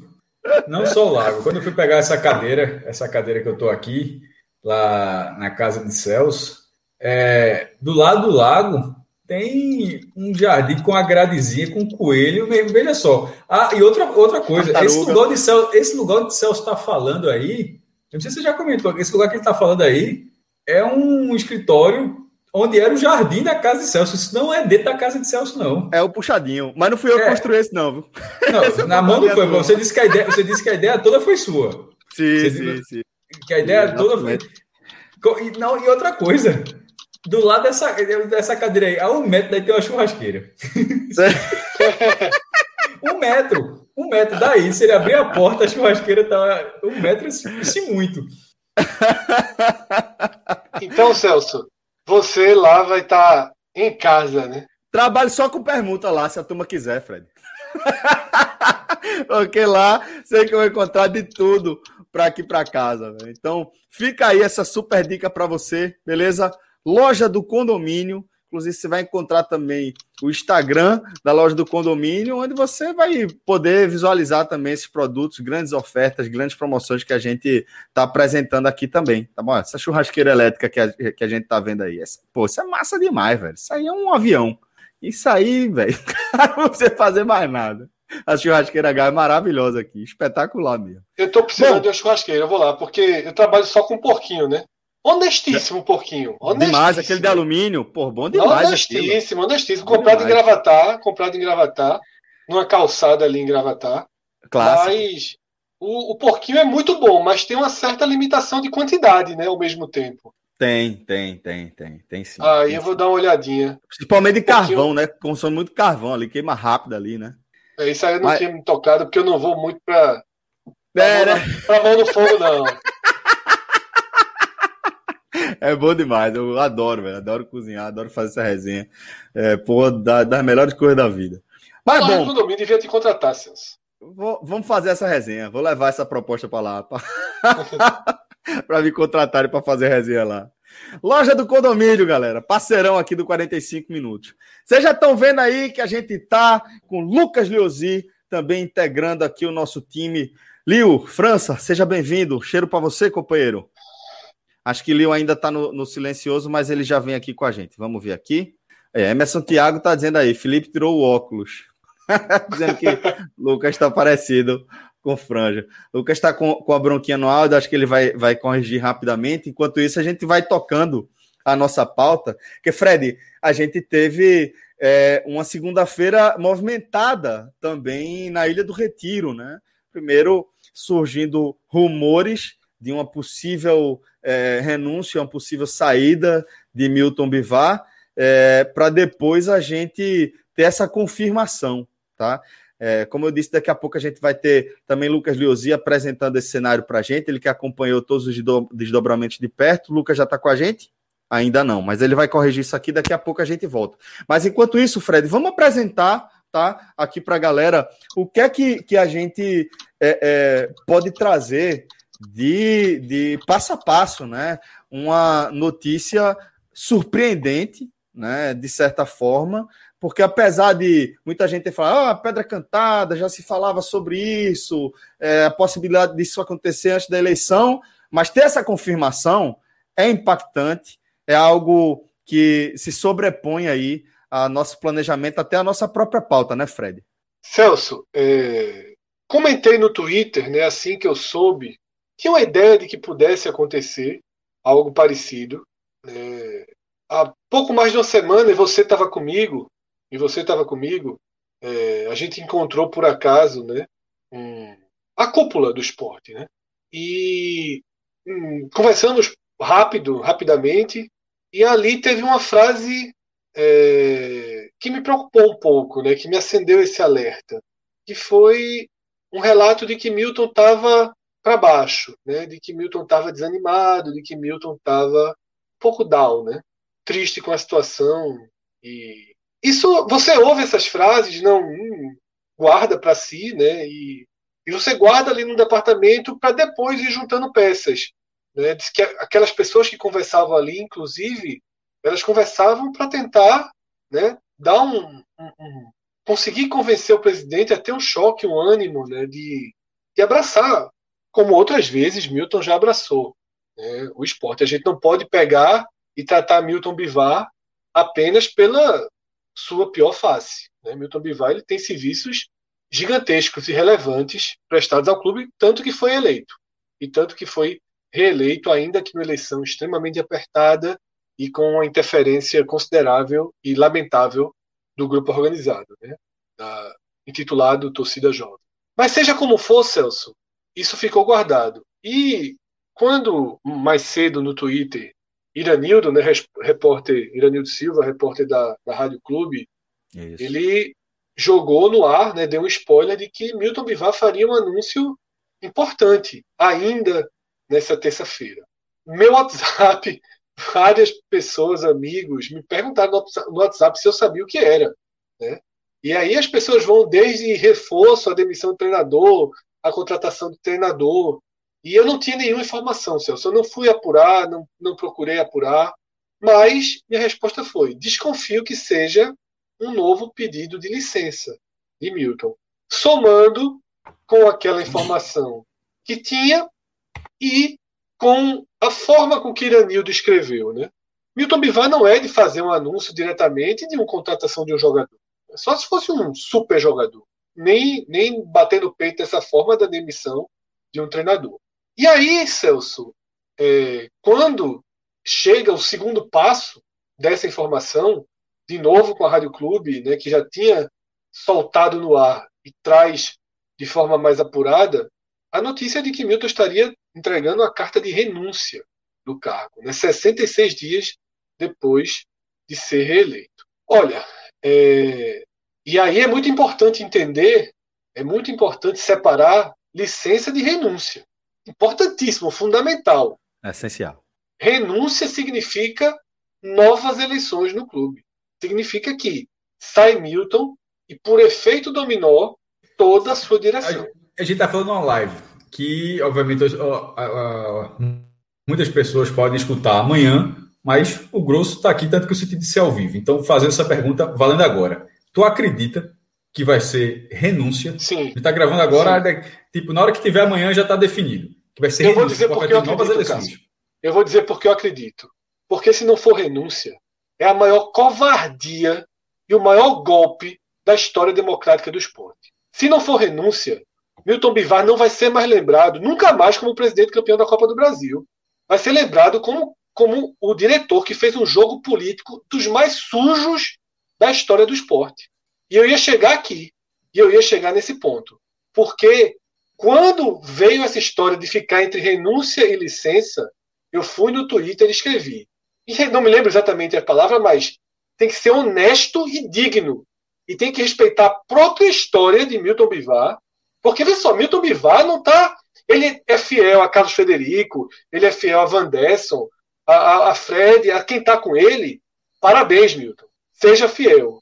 Mas essa fidelidade não pode ser maior do que a história de Milton Bivar no clube do que o legado de Milton Bivar, do que ele significa para o clube. É uma Eu família. entendo, eu entendo o que você está dizendo, mas assim, eu tô mas no sentido prático de achar, não é o que é certo ou errado. Né? No meu ponto não era Eu tô isso, é falando sobre no sentido prático. Não, Deixa eu. Eu tô- o, o de eu, eu acho que, antes do Lu- Lucas entrar assim, pô, se, se for renúncia, eu, eu concordo com o que você está tá dizendo, mas eu, alguma coisa me diz me surpreenderá se for renúncia.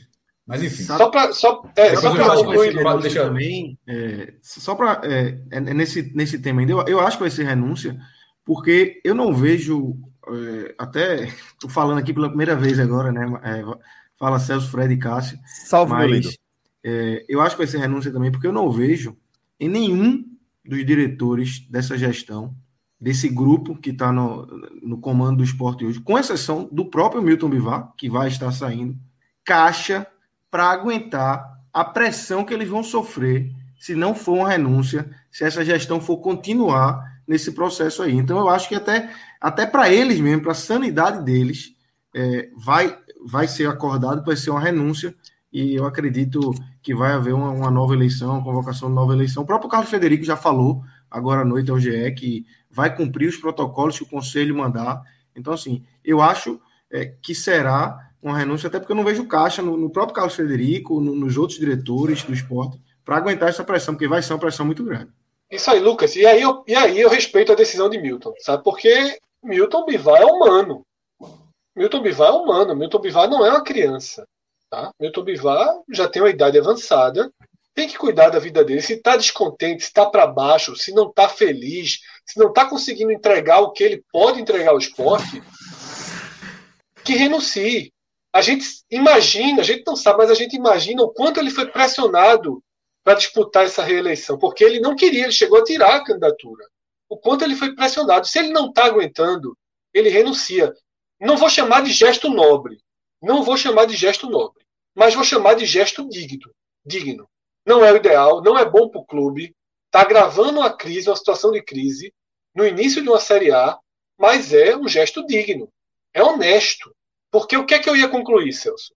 Quando eu tuitei isso, foi mais ou menos a introdução que você fez. Uma enxurrada, uma enxurrada de comentários, quase todos, quase todos foram. Fred, não é que vai ser um golpe, é a continuação de um golpe. O golpe já foi dado. Quase todas as mensagens eram nesse sentido, de que o golpe já foi dado. E eu, Celso, cuidadosamente, e eu cuidadosamente não abraço essa linha. Mas se for uma licença, o golpe foi dado. E não foi hoje. Pronto. Se É for uma isso. licença, se for uma licença, Milton vai entrar para a história do esporte como um golpista político. Sim, sim. Como sim. um cara que fraudou um processo eleitoral. Até porque, Ao, ao lançar a você candidatura e ser desistir sério. 66 pessoas. Por isso que eu, Celso, e aí eu vou deixar claro, pelo respeito que, Mil- que eu tenho a Milton, e sobretudo, que é muito mais importante que o respeito que qualquer um de nós aqui tem a Milton, pelo respeito que Milton tem ao esporte. Pô. Milton, é- Milton não é pouco esporte, não. O esporte é a vida de Milton. A vida do cara é o esporte Sim, ama o esporte, ama o esporte, respeita o esporte, se dedicou ao esporte muito mais tempo do que eu, você e qualquer um que está aqui no chat, qualquer um que está aqui assistindo e qualquer um que está esculhambando. Dedicou parte significativa da sua vida ao clube. Abriu mão de momentos importantes da sua vida para o clube. Ele precisa sair de forma honesta e digna. E detalhe, só para Está deixar fazendo. claro, está fazendo. era, A aí- carta era esse o é de renúncia. A carta é de renúncia. O que está se. Tudo, todo mundo que está falando que pode ser uma licença está des, tá desconfiando de Milton. Quando você abre brecha para. Ah, não é uma renúncia, é uma licença, está desconfi, desconfiando da idoneidade de Milton. Milton não falou em licença em momento algum. A carta é de Não, renúncia. não, acho que notícias seja da de idoneidade renúncia. dele. Não é da idoneidade dele. É da continuação da história. Ele, a- essa pode- a carta dele pode ser, justamente sem desconfiar da idoneidade, pode ser legítima, 100% legítima, tudo que ele colocou. Só que é por isso que eu perguntei, eu, quando eu fui bem claro, quando eu falei da live hoje, porque amanhã ele pode receber 50 telefonemas de pessoas tentando convencê-lo, a Vera, convencê-lo a Vera para que seja uma, uma licença. Isso não deixaria, isso, isso não mudaria o teu da carta. Por isso, É, mas eu que que acredito ter- nele. Não, mas eu mas- acredito nele. Mas então, mas eu acredito- não, tô, eu não tô desacreditando, não, Fred. Eu tô dizendo exatamente isso. Estou dizendo que o, e o fato de você acreditar também não faz diferença. Eu tô dando a sequência dos fatos. Eu tô dizendo que eu tô concordando com a carta da mesma forma com você. Mas isso não significa que amanhã ele não possa é, receber pedidos, telefonemas e, e, e, ponderar de outra forma. É, eu, eu acho que não se deveria descartar isso, não. Eu, eu essa possibilidade. Não, eu, veja só, descartado, é, descartado, como é, Lucas? Eu senti falta da palavra renúncia. A né? palavra renúncia não está na carta. Muito é, clara. Não, eu li e reli também não tem a palavra renúncia. É. Mas não tem a palavra renúncia. Eu, eu senti muita Isso. falta disso. Eu acho que. que... Então é, é bom ficar esperar. Assim, por isso que eu, eu fiz a pergunta logo hoje.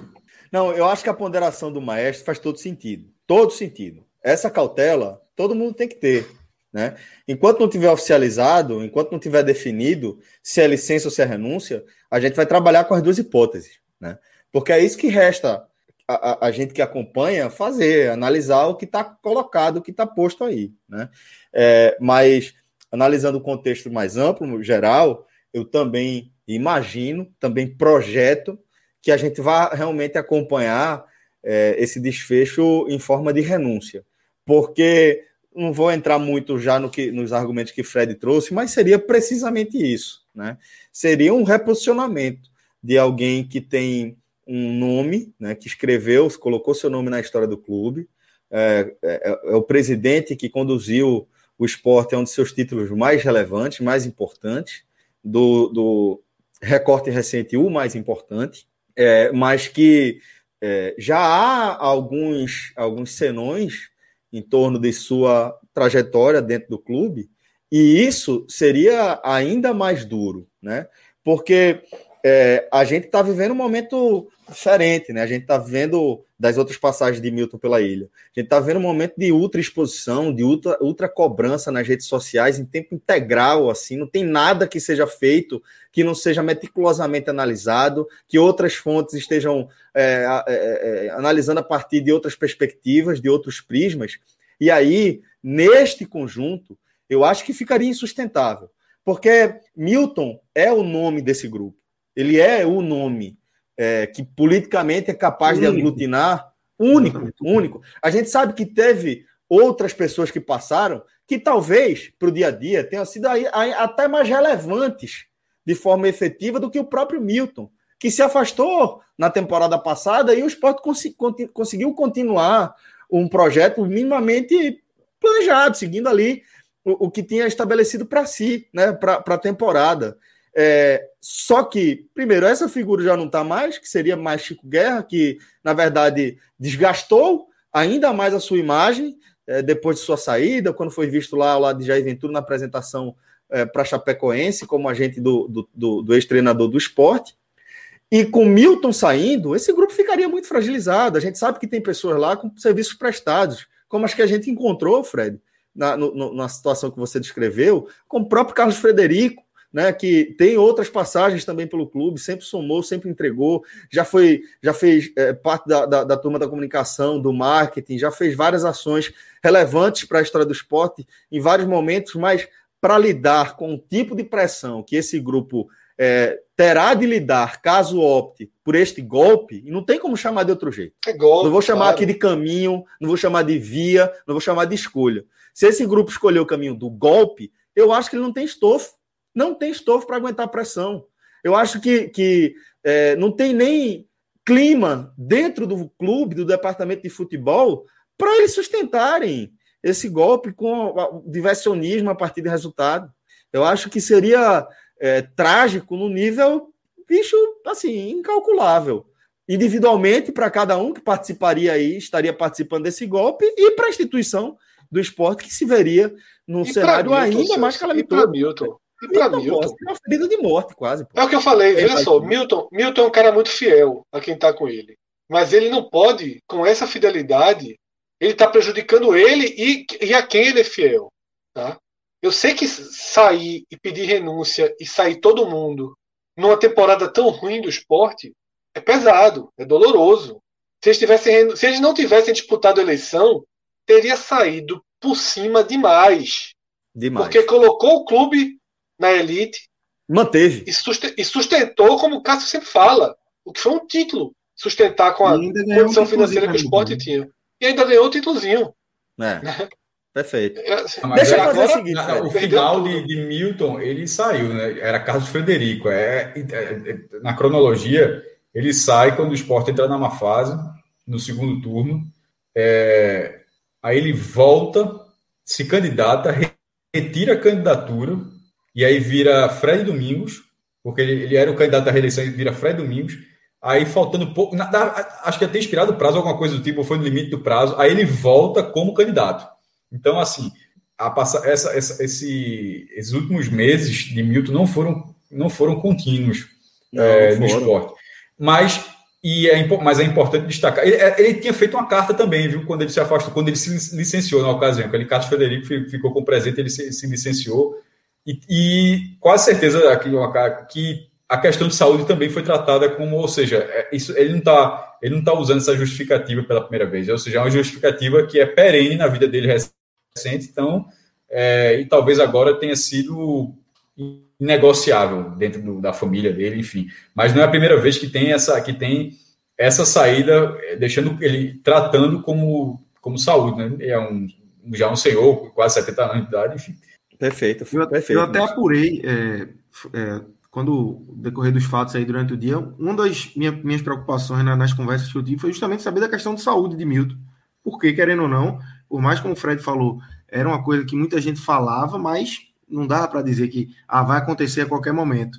Foi uma ruptura, foi uma ruptura. Então, minha preocupação foi: é saúde? Ele está com alguma coisa grave? A informação que eu tive é que não, que não é nada grave de saúde. É o contexto geral.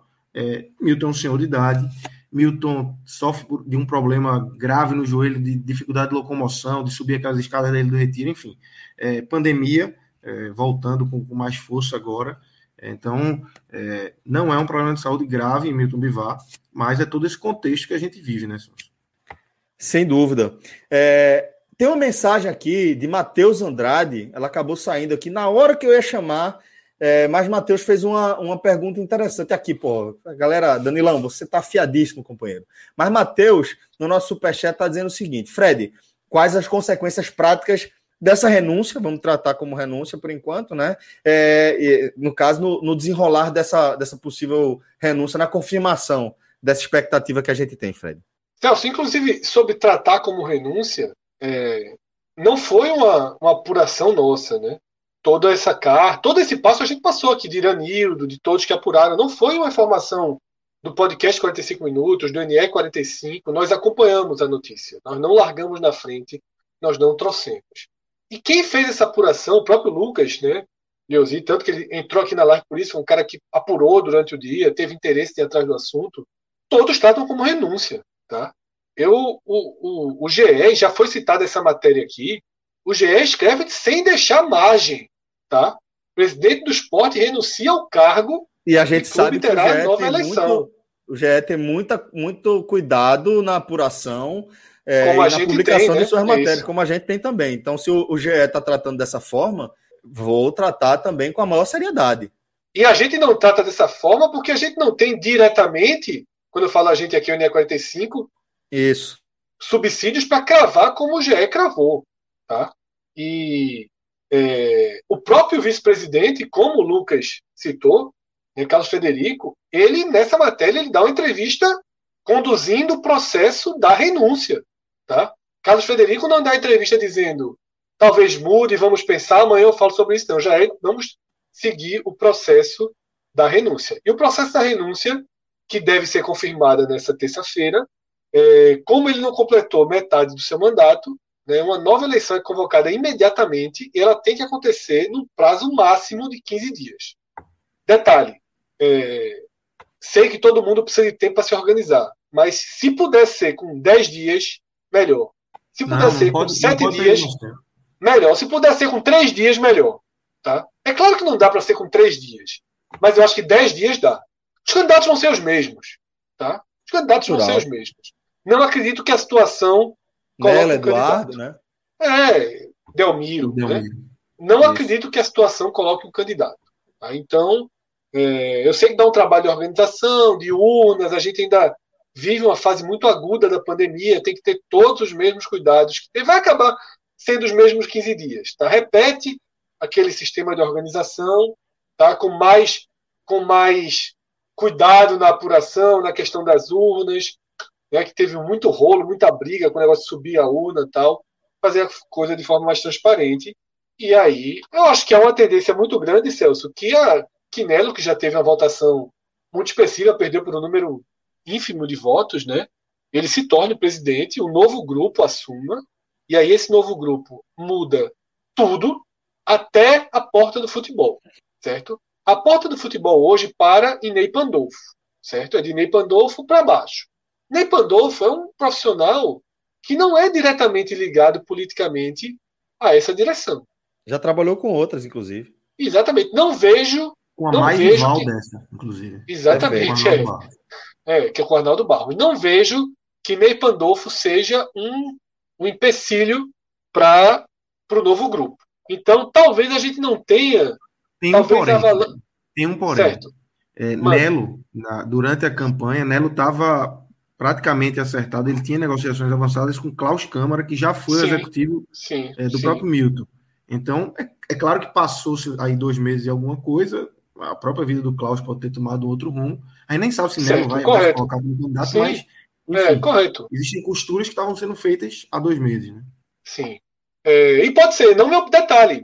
Eu nunca fui um fã de Ney Pandolfo, não. tá? Então não, não vejo maiores problemas é, se chegar em Ney Pandolfo.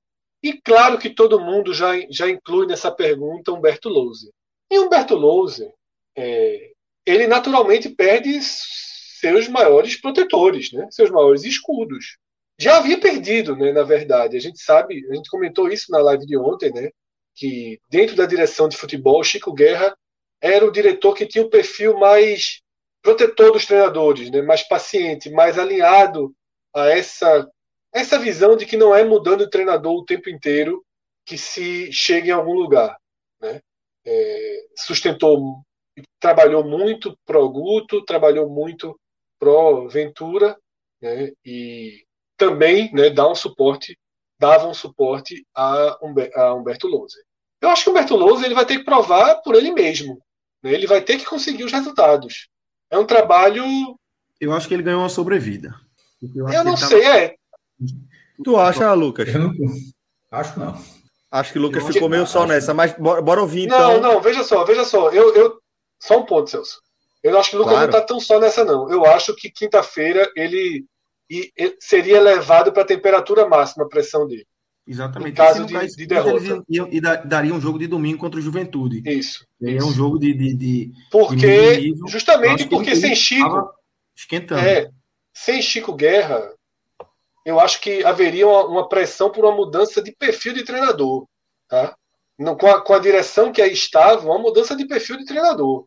né? E a gente possivelmente veria um técnico mais experiente.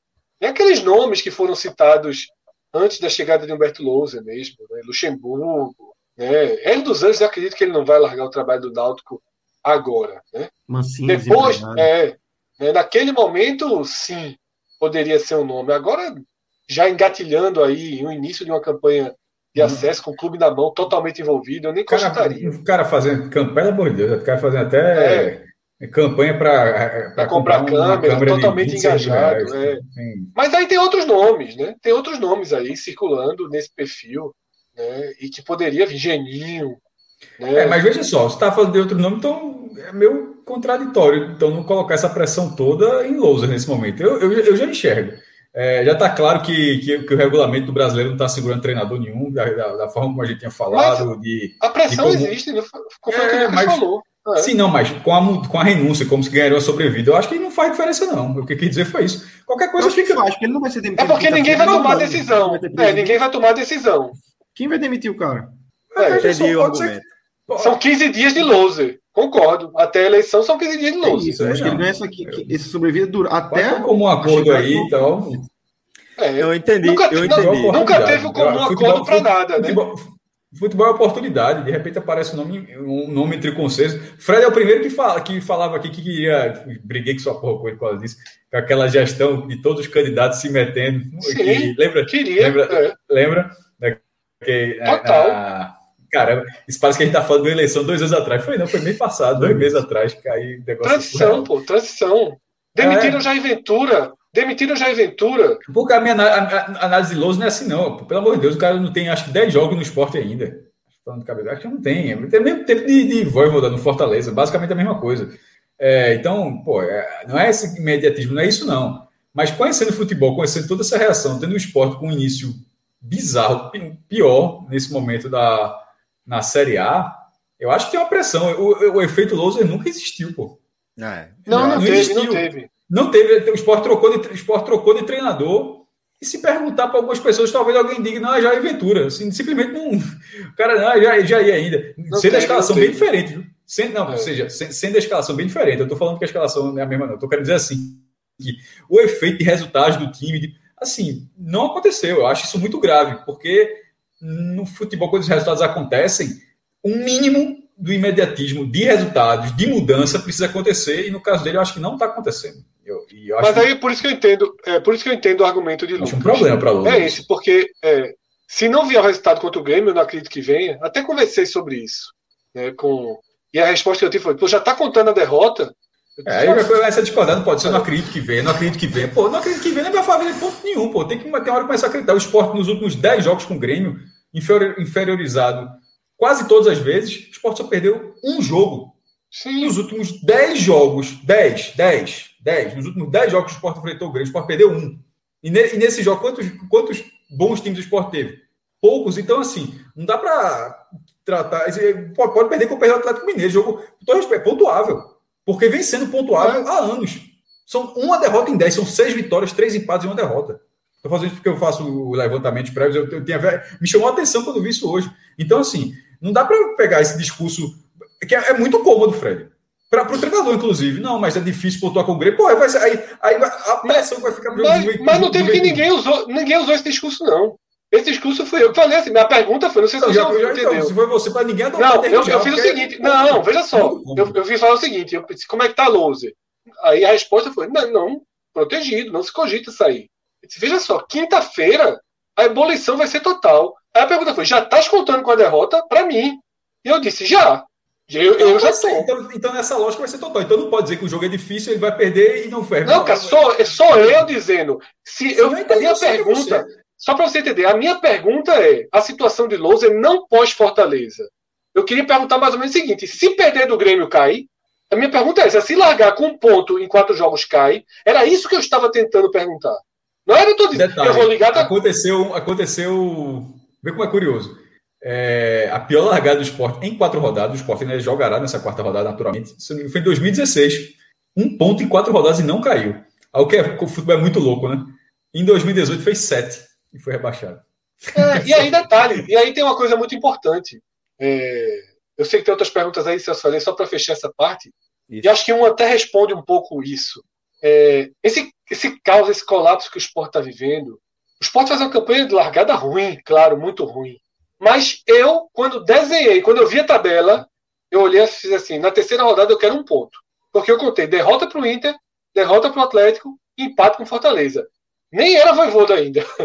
Tá entendendo? Era, eu estava imaginando era outro Fortaleza, Fortaleza. Era outro Fortaleza, Fortaleza no nível mais baixo. Sim. E até jogou nesse nível mais baixo contra o Sport. Não jogou bem contra o Sport. É. Mas a minha conta era derrota, derrota, pontua contra o Fortaleza. Derrota para o Grêmio e pontua contra o Juventude. Provavelmente primeira vitória, é, é. Ali, né? Em relação Ou à primeira vitória contra o Cuiabá, pelo menos. Nunca, pontua contra o Juventude. Pelo menos, é. é, isso que eu tô falando, não vai pontuar nunca, pô. Veja, assim, o, o, Juve, o Sport nunca ganhou do Juventude lá, nunca, nunca foi fácil. Esse jogo ainda vai ser no inverno, de 8 e meia da noite. Pense no gelo que, que, é. que vai ser lá então, em Caxias assim, do Sul. Pô, ficar sempre jogando para frente, não ainda. Porra. Eu contei, eu contei um ponto para o esporte até aqui. E dois pontos até domingo. Eu, Fred. Antes de começar o brasileiro, antes de Lousa chegar, tudo. Quando saiu a tabela, diz assim: o esporte vai fazer o primeiro ponto contra o Fortaleza. Na minha tabela é ideal, viu? Ideal com medo de zerar. E tem outra chance de pontuação contra o Juventude para tentar ganhar a primeira contra o Cuiabá. E aí você faria cinco pontos em cinco jogos. Né? Não, em seis jogos. Porque é uma tabela muito ruim do esporte no começo. É uma tabela muito ruim. E aí é. o que eu quero dizer é o seguinte: levante as mãos para o céu pelo caos acontecer, né, pelo futebol ruim, pelas lesões estarem acontecendo agora. Porém, esse, esse, essa renúncia e esses próximos 15 dias ele compreende um trecho do campeonato que o esporte tem que somar pontos contra Cuiabá, contra a Juventude e tentar alguma coisa ali com Corinthians e Santos. Uhum. O esporte não vai fazer, o esporte deve passar um, um, trecho desse campeonato na zona de rebaixamento. Depois a tabela vira um pouco e eu acho que se ele tiver um time mais organizado, ele vai pontuar. Mas assim, por isso que eu até falei, a eleição tem que ser o quanto antes. O quanto antes. Sabe? Perfeito. O, o mundo perfeito para mim, Celso, era se amanhã ou quarta-feira, Nelo, Delmiro, Eduardo assim, é aclamação, não vamos disputar porra nenhuma, não. É aclamação. Presidente, vamos considerar que o segundo lugar merece é ser o, presidente. Já está feita essa eleição e vamos todos pelo esporte, sabe? Eu acho que está na hora de, de se fazer um, um, um, um, Não, não vai rolar. Não, mas é, eu não acho pode, que deveria. Não, não, a regra não é essa. Né? Não, mas teria, teria aclamação. Teria a aclamação. Só seria, Cássio, não falou para oficialmente não ter eleição, não. Ah, porque tem que falar. Tipo, só um candidato. Os outros, é, só ter, os outros não vão se candidatar. Candidato único. Exatamente. Delmiro Aí e é Eduardo é diriam. Delmiro e Eduardo diriam. Entendemos a situação e vamos respeitar as Eduardo Carvalho não dispute. É, mas aí ele não é esporte. Se ele for entrar para agitar de novo, para botar gravata colorida e aparecer de novo, ele bota. Tá? Porque assim, ele não vai ser eleito. Eduardo Carvalho não vai ser eleito presidente do esporte na próxima eleição de 10 ou 15 dias. Então, é uma representação for... muito pequena, pô. Então, assim, ele só estará atrapalhando o clube. Ele só estará atrapalhando o clube. Não tem nenhuma outra possibilidade que não seja atrapalhar o clube. Ponto. Até porque é bom ser direto das coisas. Dele, não ficar com frescura, não. É. O objetivo dele vai, tá ser, vai é, é, está sendo efetivado. Que era tirar o grupo de Milton, está saindo. Isso, isso. Tá saindo. Se você tem esse objetivo agora, vamos tocar isso. o barco. Concordo, Fred. Concordo. Traz ele, traz ele, manda, pede para ele indicar alguém. Isso, Coloca alguém isso. dele dentro de alguma. Política. Vamos... Política. É, é, política. Política, política, sem problema. Ó, Centrão é, offline. Eu, é, eu mandei uma mensagem aqui para Nelo, ele me respondeu. Disse que até as 21 e pouca estava é, cheio de coisa do trabalho. Depois, quando ligou o celular, ficou surpreendido, como todos, e que vai aguardar é, as oficializações aí nessa terça-feira para se pronunciar oficialmente. Acredito que, que é, não há outro caminho para ele a não ser se colocar como candidato. Né? Foi o cara que teve 38 votos a menos do que Milton Bivar e passa, eu acho que passa a ser o principal favorito. É, por mais que eu, eu, eu, concordo com o Fred, eu acho que a situação não vai lançar candidato, mas e se for lançar é Carlos Frederico, e eu acho que Carlos Frederico não tem a força é, nesse momento para essa disputa aí é, fortemente com ela, mesmo tendo aquele componente da torcida organizada que a gente sabe que, que fez força é, na eleição de dois meses atrás, mas eu acho que Carlos Frederico leva esses votos, mas não leva uma parte dos votos ali que votaram porque era Milton, o selo Milton, Milton Bivac, o presidente Total. do Copa do Brasil em 2008 Total. e que é, entregou o clube em 2009 na Libertadores, é o selo Milton Bivac. Perfeito, concordo também. É, agora vou ler aqui umas mensagens que a gente recebeu também no Superchat. Vou começar com essa de Moneta. Fred manter essa direção era uma saída para dissipar o caos pós uma eleição conturbada como foi e quais os efeitos imediatos dessa bomba agora. Acho que de fato a gente já respondeu parte dessa pergunta. É, aqui, porque né, eu tinha lido, eu tinha lido a pergunta de Moneta e aí eu até falei, né? Quando eu comecei a uhum. responder, eu já, já entraria um pouco nela. Por isso que eu puxei é. ela logo. É. é. Tem outra pergunta aqui de Edmiel Leandro. Todos que já é um pouco do que Lucas trouxe, né? Também todos agora, né? Todos sabendo da influência da organizada na última eleição, como fica o cenário mediante essa massa de votos. Será que algum candidato irá abraçar justamente o que Lucas tratou? Se fosse para abraçar, seria Carlos Frederico, o, o, representante da situação do momento, mas a gente também acredita que dificilmente ele vá, vá lançar a candidatura. É. Mesmo com as 100% da jovem, foram 38 votos. Exatamente. E, e assim, olha só, não há nem a mesma mobilização. Até quem votou em Milton é, de forma mais visceral, assim, que gostava mais, porque tem, Milton recebe vários votos, o medo da mudança, né? Você tem várias composições de voto. Mas até quem acreditava mais no projeto, hoje é, é, seria muito preocupante, tá? Infelizmente, assim, é, na pergunta anterior de Moneta, havia uma razão, havia uma razão para a sustentação de Milton. Pode perceber que nessa última eleição eu não me posicionei por um dos lados, porque eu via razões para os dois lados. Eu via razões. Tá? Na eleição de Arnaldo, eu fui pró Arnaldo. Na eleição primeira de Milton, eu fui pró Milton. Nessa última, eu não escolhi um lado, publicamente aqui, nos comentários do podcast. Eu não escolhi no Twitter, eu não escolhi um lado, porque eu vi argumentos justos, corretos, para que os dois lados vencessem. Tá? E eu acho que os 38 votos de diferença deixam isso bem claro, né? Perfeito. Inclusive. Perfeito. Tem mais uma mensagem aqui para a gente ler de Reginaldo Fortunato. Solta um Agamenon novo amanhã, porque é muita perreira. É muita perreira. Começou agora, Reginaldo. Fica tranquilo, companheiro. Vai ter a perreira demais. Tem outra mensagem aqui que eu quero ler. Tem alguma chance de outro Carlos Frederico apresentar a candidatura agora ou mais para frente? Isso aí é uma pergunta curiosa, porque poucas pessoas sabem da identidade secreta do Carlos Fast do Forward. É, do é? Ghostwriter de, de Fred. É. Carlos é. Frederico Farias, filho Fagundes e por aí vai.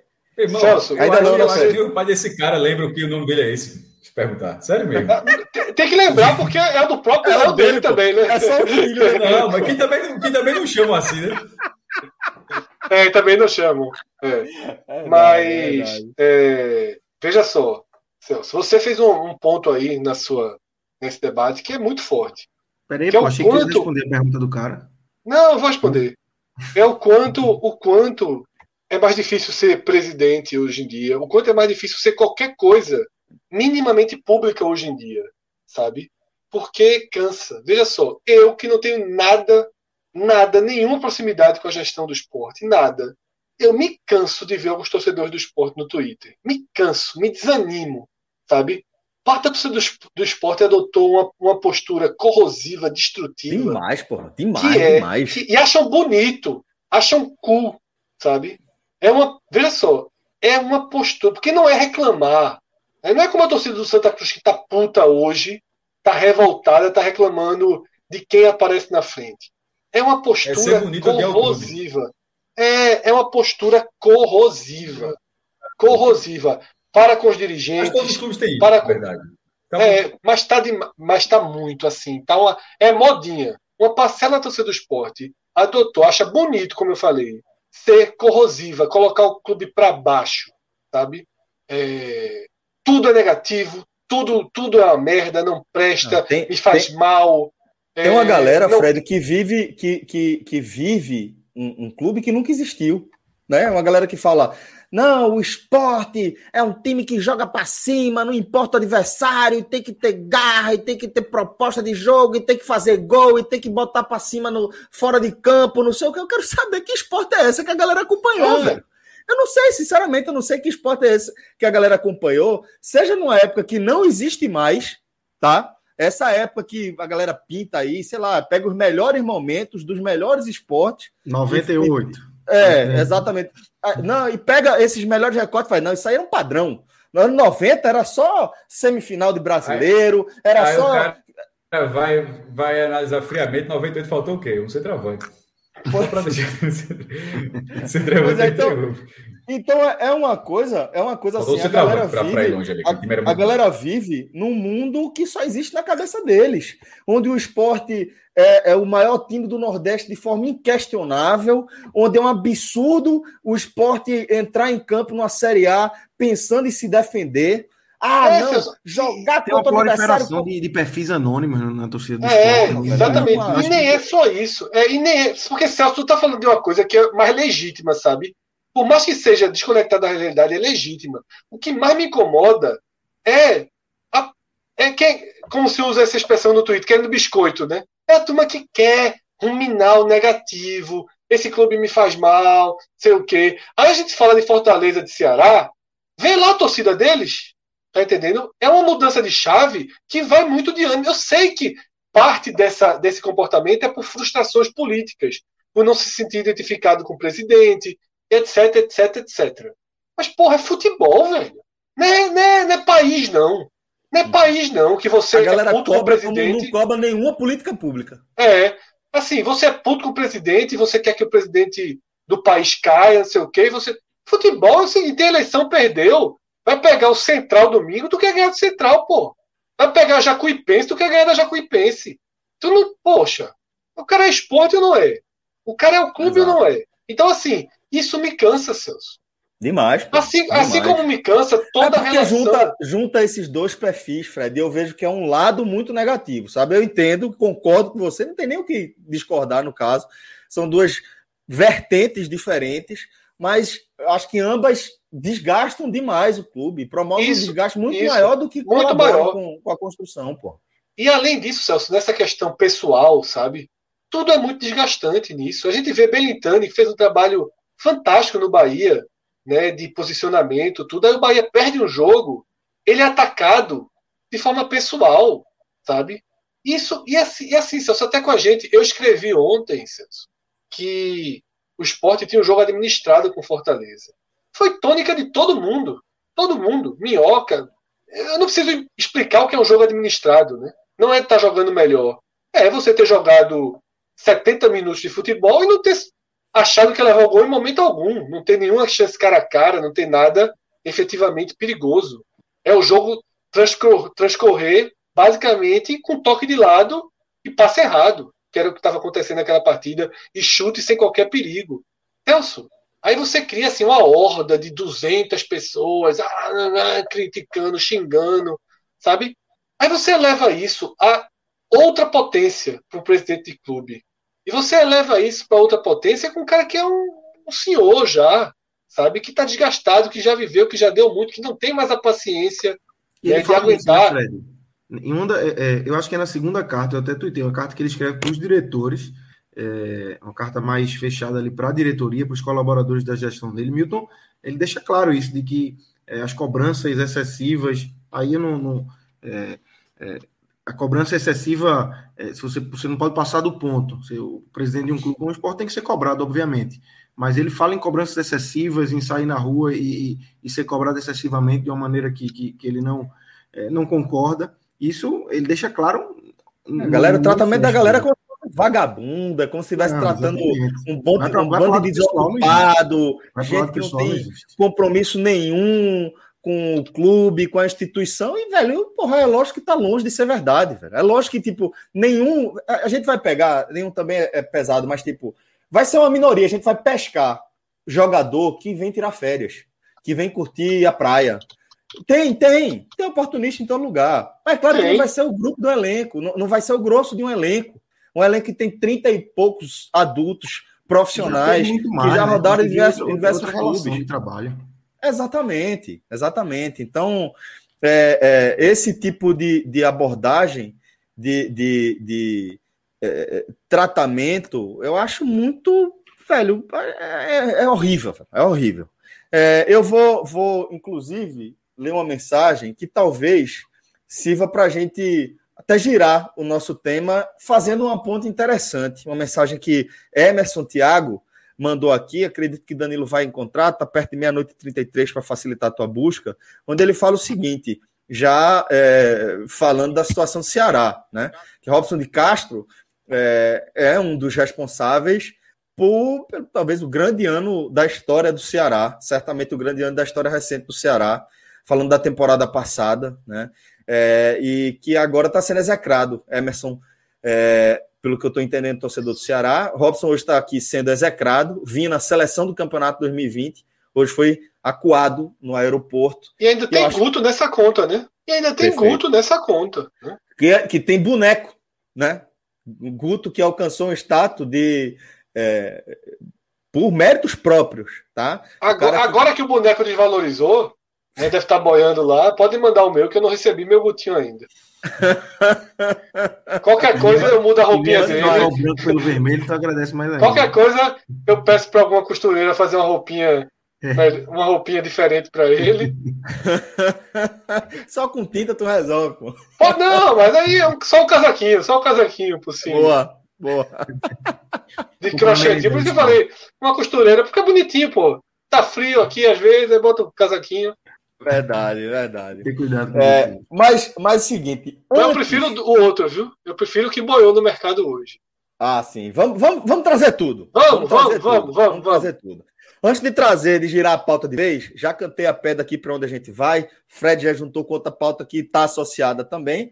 Mas antes eu vou dar um recado aqui importantíssimo. Aqui é a hora que o coração fica aqui, ó, quentinho, é a hora que a gente fica feliz, a hora de dar um mergulho ali no paraíso de Porto de Galinhas, lá no Vilagem Porto de Galinhas, um lugar encantado, um lugar que todo mundo aqui está morrendo de vontade de voltar, morrendo de vontade de encontrar aquela galera massa, que é, é uma inspiração para qualquer área, viu, Fred? Eu imagino que é, você conhecer um pouquinho do compromisso do Village é, promove, é capaz de promover uma mudança em qualquer área da sua vida, inclusive na, na, na, na no seu próprio mercado de trabalho, né, Fred?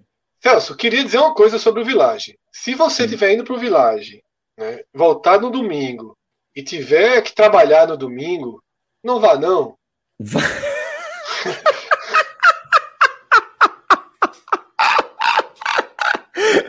Rodrigão foi pra lá, foi um insulto da porra. O bicho deu até PT, porra. Foi tão bom que como deu PT. Suou meu. Aqui é pau, aqui é pau. A gente não responde a mensagem Pô, galera, passei direto, cheguei cansado, piscina o dia todo, não sei o quê. Aí manda mensagenzinha dormir. A turma não responde, a turma responde aqui, na live. o cara passou o dia dos namorados. Sexta-feira de tarde ele já tirou foto. Terminou, fez as coisas dele e disse: ó, partiu Village. Insultando Beleza. a turma. Insultando, insultando a, turma. a, turma. insultando a turma na honestidade ali Sim. e tal. O homem foi pro Village, cresceu, grande. Grande. Aí no domingo, grande. meu irmão, voltou igual a, a, criança quando passa o dia brincando. Acordou pra lá. Enfadado no enfadado todinho. É. Enfadado, enfadado. Enfadado, enfadado. Exatamente, velho. Pegou Mas olha aí. Sol na moleira. Aí, a piscininha, sol na moleira, né? Você veja, acho que não, não entrou não, porque teve que voltar dirigindo. Mas estamos vendo aí, velho. Quem está acompanhando a live está sofrendo aqui com a gente vendo, sendo torturado por essa, essas imagens maravilhosas lá no Instagram do Vilagem Porto de Galinhas. Vou dizer o seguinte para você, tá?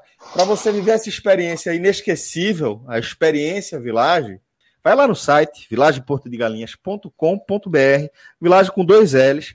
Lá você vai encontrar já os melhores preços para você se hospedar no Vilagem. É a própria estrutura lá do site. E lá dentro você vai ter a possibilidade de usar o nosso código. Esse código aqui é trincadíssimo, velho. Até os boleiros usam, velho. Até a boleiragem trabalha com o código da gente, porque o código vai te dar 20% de desconto em cima do valor mais baixo que você pode, pode encontrar para se hospedar lá no Village, que é justamente no site lá da turma, vilageportugalinhas.com.br. Nosso código é podcast45. Tudo juntinho, podcast45. Você tem 20% de desconto, independentemente da configuração é, de, de, de, área que você esteja planejando. Pode escolher lá é, o tipo de hospedagem, o regime de pensão, onde você quer ficar, e você vai viver uma experiência inesquecível com 20% de desconto e faz muita saudade, diferença. Saudade, saudade, saudade. Ô, jovem, ô, jovem. Esse apartamento tudo reformado, a gente vende aí, mas bate logo uma saudade. Ô, Celso, e o Rodrigo hoje? E o Rodrigo mostrando serviço hoje? E o Rodrigo mostrando serviço hoje? Trincado. Trincado, trincado. Faca nos dentes. Trincado, ah, Não trabalhou com sua porra hoje. Trincado, foi foda, foi foda. Tu respondeu a mensagem dele? Eu respondi não. Eu respondi, tu sabe que eu respondo. Coração mole da porra. Claro, pô. Eu botei. Respondesse alisando, foi. Alisando. Eu respondi o seguinte: estamos todos sujeitos a esse tipo de situação. Eu, eu só fui solidário. Era duas e tanto da madrugada, eu tava aperreado ainda na adrenalina, mas aqui, ó, coraçãozão aqui, ó, ó só amor. Só é Village. Isso Village. foi o curso. curso... o curso com, com Tita. Tita de Burtis. Aí. Amoleceu graduado, graduado no afeto. Graduado aqui no afeto. Graças à família Village. Mas é isso. Village Porto Galinhas com.br. Ó, oh, Alexandro Andrade. Tem outro parecido por aqui também. Um abraço para os dois, inclusive. Trabalhei com código, viu? Dia 5 de novembro, tô por lá. Trincado aí, velho. Aí a galera trincado, trabalha mesmo. Trincado. A galera trabalha mesmo. Então, um cheiro aí para todo mundo do Vilagem Porto de Galinhas, esse lugar encantado que você precisa conhecer. Agora, quem está acompanhando a live está vendo aí a piscina do maestro. a piscina do maestro passando aí essa varanda espetacular, maestro. Fred já foi cinco vezes nesse lugar e o apelido fica comigo, é. pelo amor de Deus. E a foto mais famosa é a de Grilo, né? A foto mais famosa é de Grilo. É, e a foto mais famosa é de João. Graças a Paola. Mas vamos embora, galera. Vamos seguir aqui a nossa resenha, porque conforme prometido, já temos um giro aqui automático. A gente estava falando da situação do Ceará, que chegou sobre, sob forte pressão né, é, de Santa Catarina, depois da derrota, depois de 0 a 0 para Chapecoense, né? É, um início muito ruim. Empate 0 a 0 né? Eu falei derrota 0 a 0 falei, perdão. O empate em 0 a 0 é, Empatar com a Chapecoense hoje é uma derrota. Obrigado, obrigado. Tá vendo aí trabalhando na Fred, Fred tentou ser fire com o Celso, mas ele acabou a longo prazo arrumando problema. Eu quero dizer o seguinte: eu assino o empate. Assina o pontinho. Estou dizendo hoje. Lá? hoje me... lá? Cê... lá? Demais! Demais! Não, né? Não jogo foi do Ceará, não. O jogo foi lá. Então, demais! De... Então, eu... derrota. Então, mas eu não derrota. sou Ceará, não. Eu não sou Ceará, não. Eu sou esporte. Mas, eu assino dessa, ponto. Só, depois dessa semana do Ceará, Peraí, a, a, gente tem, a gente tem que ver esse, um pouco de realidade. É depois dessa semana do Ceará, esse, esse ponto foi ok. Os outros caras tomaram três do ABC nessa semana.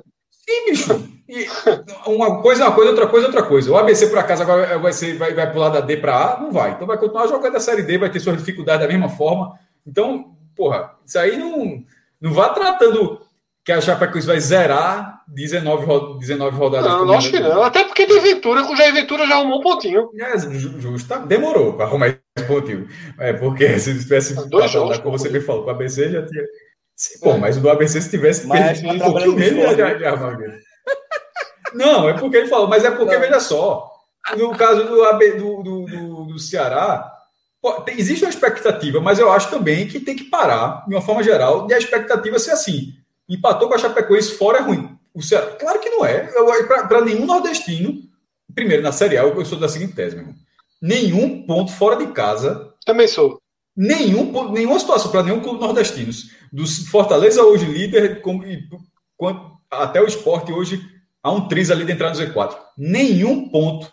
Já está no início do campeonato, né? Na última rodada você precisa de três. Somou um, foi rebaixado. Obviamente, aí, aí não serve. Estou falando assim, tira, é, na situação normal de campeonato, nenhum, é, nenhuma situação de você empata é desprezível. Qualquer ponto é válido, meu irmão.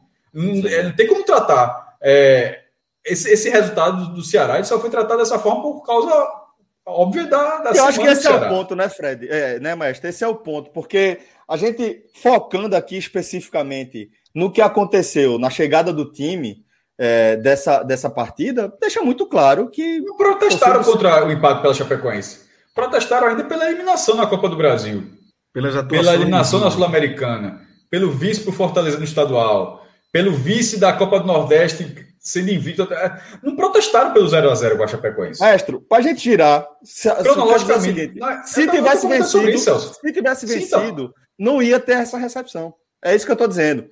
É, sim, na prática. Sim, mas é Ceará... óbvio. Eu entendi, mas veja só, eu estou comentando em cima desse, justamente dessa A vitória não, não, teria tido nenhuma. Não teria, só se fosse aquela vitória que não classifica, né? Mas nesse caso, o empate, tá, a, a, a queixa, que a, essa pressão que está em cima do Ceará, ela é uma pressão acumulada, muito acumulada. Sim, e o Ceará não está conseguindo esse é o ponto, Esse é o ponto. Para então, gente, a gente tirar para frente e não ficar muito amarrado no, no, no, que já passou e que a gente já debateu aqui, o que eu estou querendo dizer, só para pegar esse gancho, é que houve uma pressão muito grande sobre a delegação do Ceará depois do empate com a Chapecoense, que se soma a todo esse histórico que você está trazendo aí. O fato é que a situação é muito ruim, há uma enorme pressão sobre o trabalho de Guto, há muita pressão sobre Vinícius, né? É, porque o próprio Vinícius levou o sarrafo dele lá para cima e está fazendo um início de temporada muito ruim, muito aquém do que se espera, né? Aquela coisa, acho que você até você falou é, em algum momento, mas acho que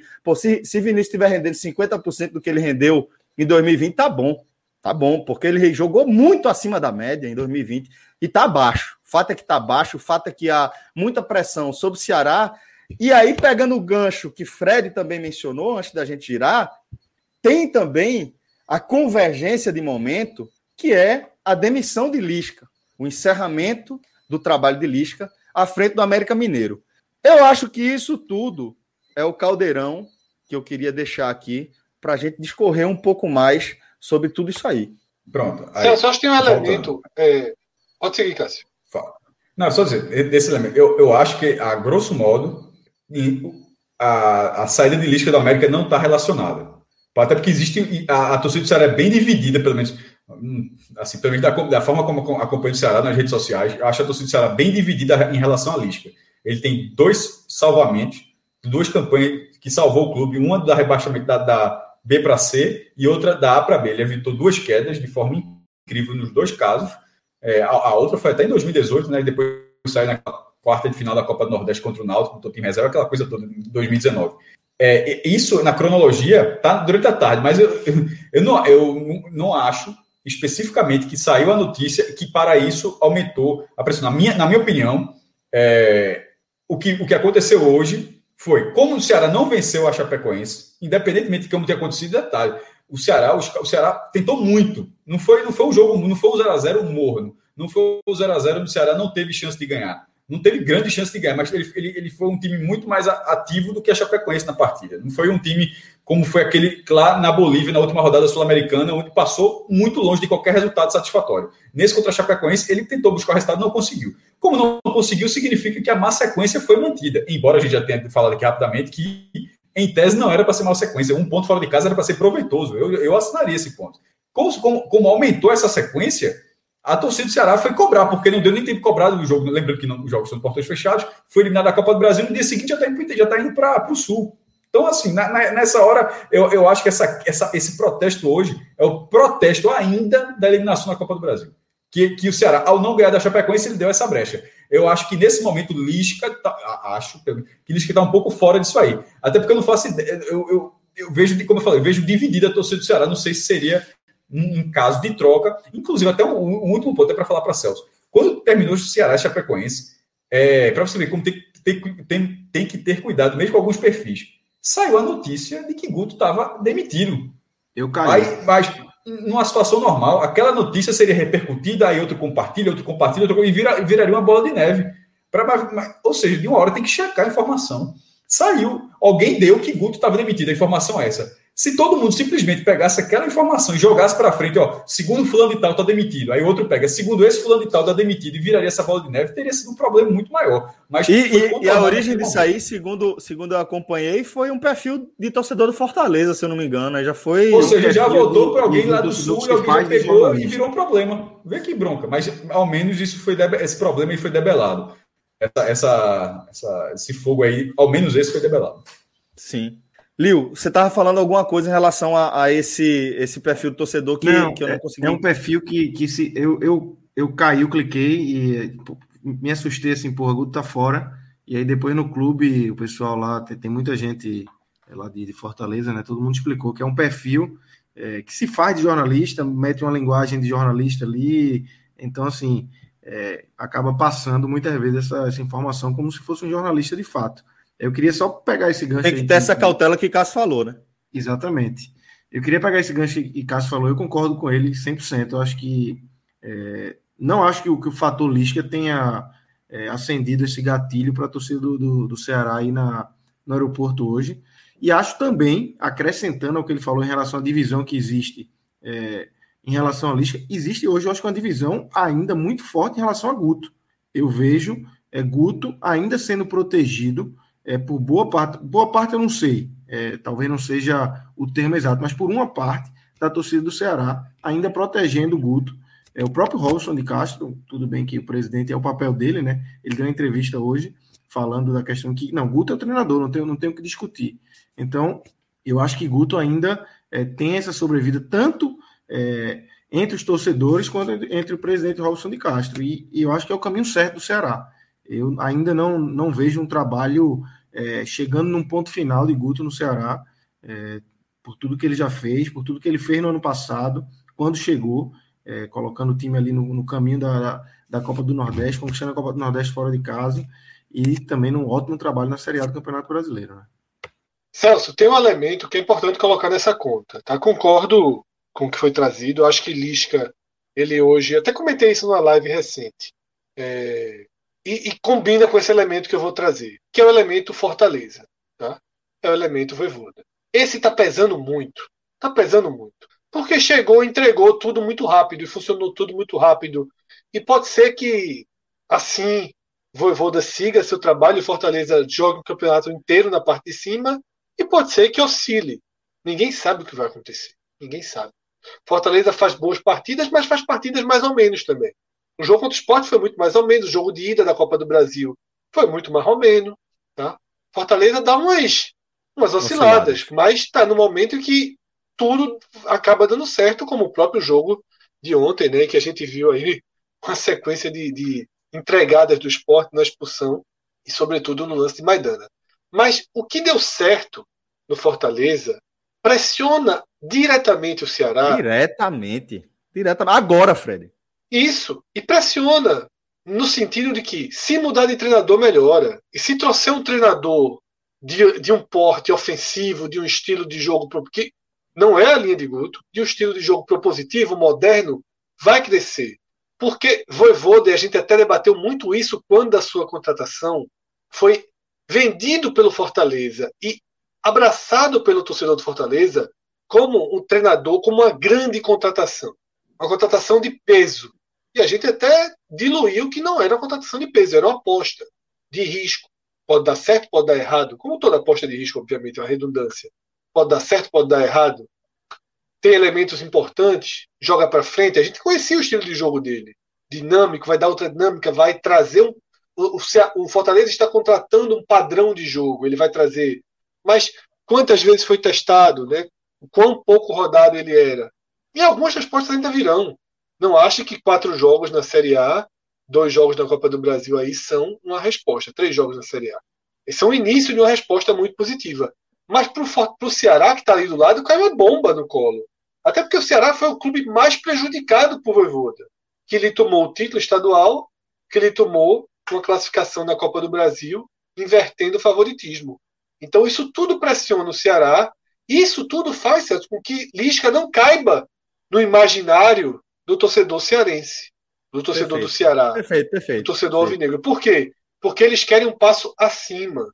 O futebol do estado do Ceará é um futebol em curva acentuada de crescimento.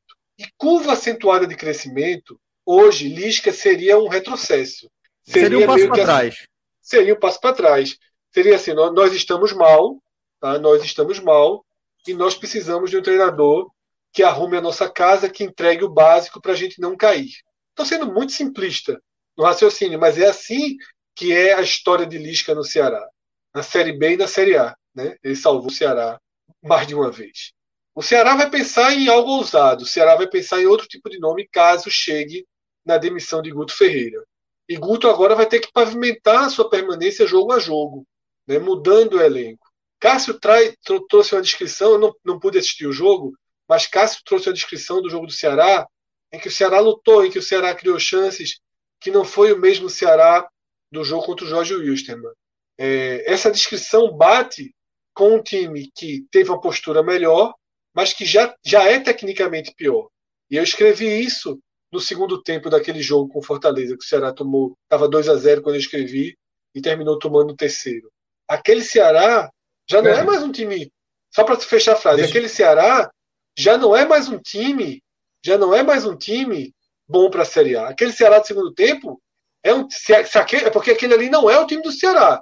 Tem desfalques importantes, mas aquele Ceará do segundo tempo contra Fortaleza, ele pertence lá a Esporte, a Chapecoense, a Juventude, aquele time do segundo tempo, aquele time é um time muito pobre tecnicamente. A versão em Chapecó já é um pouco melhor, já volta Messias, você já recupera alguns jogadores, mas o Ceará não pode achar que sua solução é sem Vina como Guto está tentando fazer por um momento negativo de Vina. Então eu acho que, que há um empobrecimento técnico do Ceará e ele bate com a descrição de Cássio. Um time que teve uma postura melhor contra o Jorge Wilstermann, mas não teve qualidade para resolver. Não, contra o Chapecoense, né? Em não, relação ao Jorge Wilstermann. Teve uma postura, exatamente, é... exatamente. E só trazendo os números aqui do SofaScore, é, do aplicativo SofaScore, sobre Chapecoense 0, Ceará 0. O Ceará teve 62% de posse, finalizações entre certas e erradas 14 a 8 e finalizações no gol 6 a 3. Então, assim, foi. Não, isso não é, é, não é um scout de um time que não tenta. É, só para a galera ter uma noção, a gente, no começo desse, desse programa aqui, a gente fez a análise de Ferroviário e Santa, o Ferroviário do Ceará, ganhou de Santa Cruz por 1 a 0 na Série C.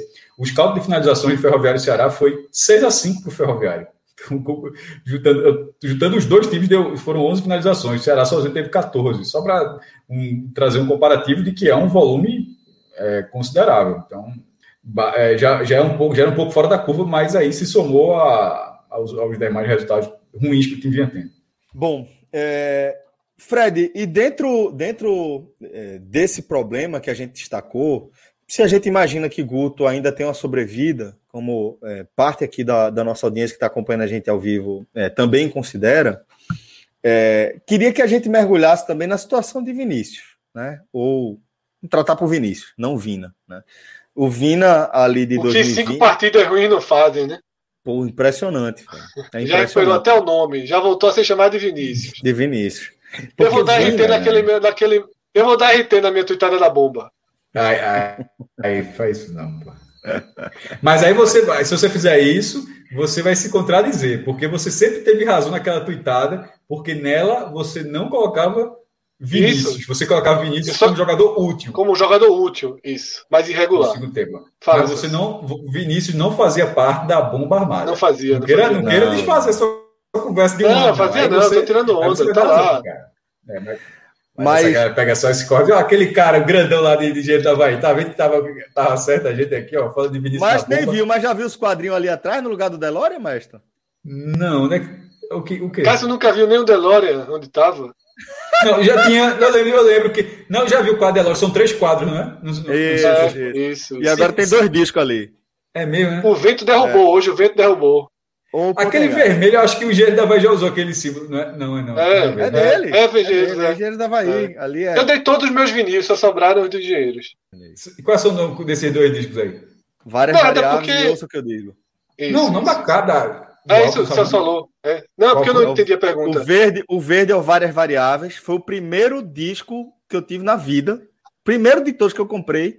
Na verdade, ganhei de, de, de presente de amigo secreto no colégio. Foi esse várias variáveis, esse verdinho, e o vermelho é o que eu digo no ouço ninguém. Papo é pop tá em qual? O papo é pop é antes, é antes desse. Variáveis. Exatamente, antes do verdinho. É, é uma geração, uma geração antes. É a turma de Fred que consumiu muito aí o, o papo é pop. Tá, final dos anos 80 ainda, meu irmão. É. Ó, só uma coisa que O vermelho é de 88 e o verde é de 91. Então acho que é algum álbum que ele tem antes que eu ia comer, que era um, um irmão mais velho, amigo meu, que a gente escutava, escutava junto. Velho, só uma, uma 10 centavos de água suja. Velho, o, o, perfil do Campeonato Brasileiro, o brasileiro no Twitter, aí colocou o jejum, aí colocou jejum mantido. O São Paulo, o Atlético Mineiro não perde do São Paulo há 30 anos. Porra, jejum grande danado. Desde 91. Aí assim, cara, em 91 já faz 30 anos, meu irmão. 91 é foi um dia desse. Porra, é. velho, eu lembro da final do Pernambuco, foi a primeira final de campeonato que eu vi na minha vida, foi em 98. Como é que pode? 98 já morava em Olinda, 30 anos já, pô. Em 30 Daqui a pouco a gente tá aqueles carinha, ah, não sei o que, contou a história de ontem, ontem é 50 anos atrás. Fred, é, já... mas 30 anos é assim, tá? É como se ali nos anos 2000 a gente estivesse falando da Copa de 70. É isso. E era exatamente isso. Aqui, é, isso aqui é o mais assustador. Mas é, eu, sabia, eu não sabia nem o que era. Em 94, Celso, isso é muito, é mais. Veja só, em 94, a Copa de 70 parecia que tinha acontecido dois anos depois do descobrimento do Brasil, pô. E era 20, eram 24 anos de diferença. Isso. Isso. Agora já, já tá falando, já é muito mais, já tem uma Copa mais no meio. É impre... Porra. Eu, eu, eu Ó, é mais surreal. Deixa eu só essa, dar um essa, essa, aqui, Fred. Essa comparação um de tempo, para mim, é mais surreal. Manda. Não, vou dar um recado aqui importante. Danilão, Danilo tá aqui na direção da nossa live. Pede para Rodrigo assumir, tá? Você está dispensado dos serviços, não precisa mais aparecer. Danilo aqui, ó, 91, nem era vivo. Danilo, Danilo, pô, tu quer insultar a turma, companheiro? Aí é bronca, velho. Aí, olha aí, olha aí, 91. Eu tinha três é, anos, pô, tá aqui, 91, 91, foi a primeira final que eu vi, meu, caramba. Tu tinha três anos. Três, três assim, é. Lucas. Tá ruim fazer três assim. Faz três assim que é melhor. É eu tinha três anos. Três anos. oh, três aninhos. Mas, mas vou voltar, vou voltar, puxar o, o nosso fio aqui de volta, depois dessa, dessa digressão importante do maestro, mostrando como mas a gente tá velho. Mas vamos falar aqui é, Divina, Diviníssimo. Não por acaso, não por acaso, Estou contando a expectativa daqui a duas semanas entrar no grupo, né? Dá para poder vacinar também. Estou tentando entrar fazer parte do próximo, todos nós aqui. Não, no Lucas Vamos não, nessa. um pouco mais. aí. Semana Mas é o seguinte- mas eu tô esperando em 20 dias aí. Será que não vai? 33. Ah, Um torcer. Talvez, talvez. Ou dois. Vamos, vamos seguinte. Como é que vocês veem a situação de Vinícius agora? Né? É, Como o Fred destacou, é, Guto tentou uma solução para esse péssimo momento de Vinícius, né? Mas, pô, duvido que ele projete isso para duas rodadas na frente. Continua Não gosto, sendo não- não gosto, não, fundamental, né? Não gosto do que Guto fez, não. Nem no segundo tempo contra o Fortaleza, pra mim matou o time. Por pior que ele tivesse jogando, tava jogando muito mal, mas tinha que ficar em campo. Quem, Kempis Tinha uma bola parada. botou no blog dele, Quempão, sobre a fala, a fala de, de Vinícius, quando foi substituído. né? Isso, né? Que É, era que, meio- Na verdade, já citando outros. jo- É, que, que ele É, não assume os problemas dele, né? Que no caso seria Guto. Aí trouxe isso aí. É, é. E... Então, Fred, a gente vê. Vá, siga, siga a sua análise. Não, então é isso, Celso. Eu não gosto dessa história de tirar o craque do time para que o craque do time no banco recupere seu futebol. O craque do time tem que jogar. E se tiver muito mal nos jogos, aí você vai tirando. Naquele contra o Fortaleza, não, porque era decisão, tava 2 a 0 e Vina era um dos caras que poderia fazer um gol ali inesperado. Porque o Ceará, e aí é que Guto pensou o jogo completamente errado, o Ceará só teria chance ali com o inesperado. Com um chute fora da área, uma jogada que acertasse, tá? uma cobrança de falta ou de escanteio bem feita, e Vina é o responsável por ela. Guto ali, ele, ele tirou a competitividade do time. E para Chapecó, deixar Vina no banco, não sei o quanto teve de da fala de Vina, que estourou, de relacionamento, de posicionamento, o treinador dizer, ó, baixa a tua bola, senão tu não vai nem jogar, mas não é assim que resolve, tá? Não é assim que resolve. Não sei o quão, o quão acessível é uma relação dos dois para chamar, para conversar, né, para ser franco. Não sei se, se, se a relação desgastou a ponto de que não dá para ter essa conversa. Mas treinador não é pai, não. Tá? Treinador não dá sermão, não bota filho de castigo, não. Quem faz isso é pai. Treinador tem que botar o jogador para resol resolver. Cada um assume suas responsabilidades. Vina dele e Guto a sua. Tá? O Ceará paga muito caro por Vina. Ficou sem ação. Se não pagasse, Robson de Castro estava execrado pela torcida. Execrado se Vina não fica no Ceará. Tendo a chance É de um pagar salário altíssimo, mas dentro de uma condição que, é, que o clube pode pagar, né? É. De que o jogador se Cara. colocou, né? É, É, não, mas, não, mas eu digo assim, mas a má fase do futebol é isso. O futebol é foda porque o cara é craque do Campeonato Brasileiro no ano e de repente no início do outro ele pode estar num desempenho muito, muito abaixo. É, pô, é, é. É, é- é um rendimento que você paga alto, assim, mas que é um- uma mini loteria. Tem alguns, alguns jogadores que são mais certeza e outros menos. É, mas no caso de Vinícius, que, que obviamente pode voltar a render muito bem, mas a- uma preocupação inicial é pagamento, porque é o maior salário do Nordeste. É assim que foi tratado. É assim que foi, foi- que, foi que, que, que foi tratado. É, mas os balanços do Ceará, que teve superávit no- nos últimos seis anos, um recorde de, de clube desse porte aqui dos que eu acompanho o Nordeste, é, dá para ficar ok. Pode, pode. Eu acho que seria puxado de toda forma, Celso. Assim, mesmo o Ceará, numa condição boa, o salário continuaria tomando um- uma passada considerável, porque não tem como um salário daquele tamanho não fazer diferença dentro de um orçamento de 150 milhões, que é o que o Ceará espera para 2021. Mas não rendendo é pior. Aí É, e aí, a diferença divina para um jogador que estoura e que você traz é que tem um anterior, né? Isso aqui é uma. Mas o Ceará não tinha como colocar na balança. Eu não culpo o Robson de Castro em nada por essa renovação. Em Não. nada. Foi Não isso que eu quis dizer. escolha. Que, tipo, é um, foi é um tratado, foi tratado do como, como um ponto a favor, como um ponto a favor. Tipo, o cara como foi Isso. como ponto a favor da gestão. Conseguiu, manter. até porque isso. é, Ele, ele, tava- conseguiu manter ele o cara que foi craque propostas. do Campeonato Brasileiro. Um dos E craques. tinha, e tinha outras propostas.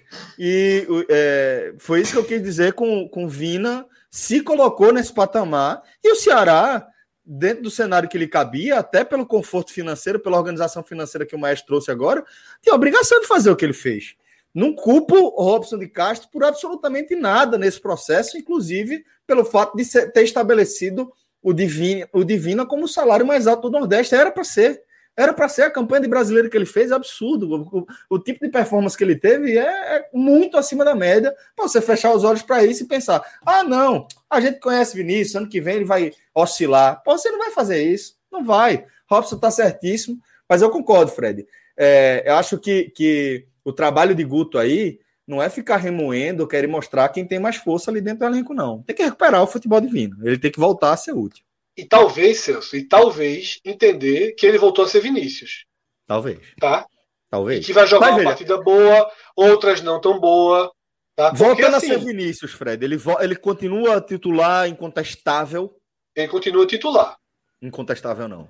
Mas ele certo. vai ser substituído como ele vem sendo. Uhum. Uhum. Ele é o titular uhum. incontestável do time. Ele é o titular incontestável do time. Mas ele não é insubstituível. Certo. Jorginho é um bom jogador. Jorginho é um bom jogador. Mas não é melhor do que Vinícius. Não é Vina, não. Do que Vinícius.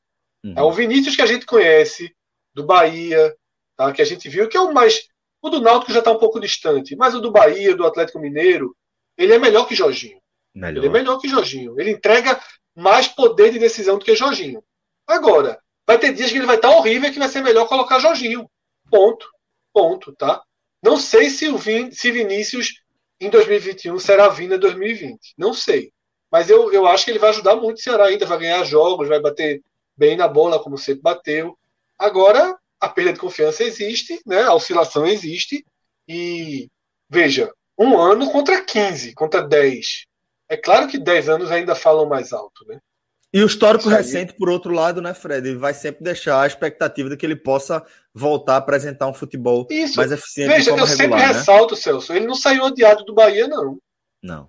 Não saiu odiado do Bahia, não. Torcida do Bahia, muita gente queria renovação. O problema é que era duzentinhos.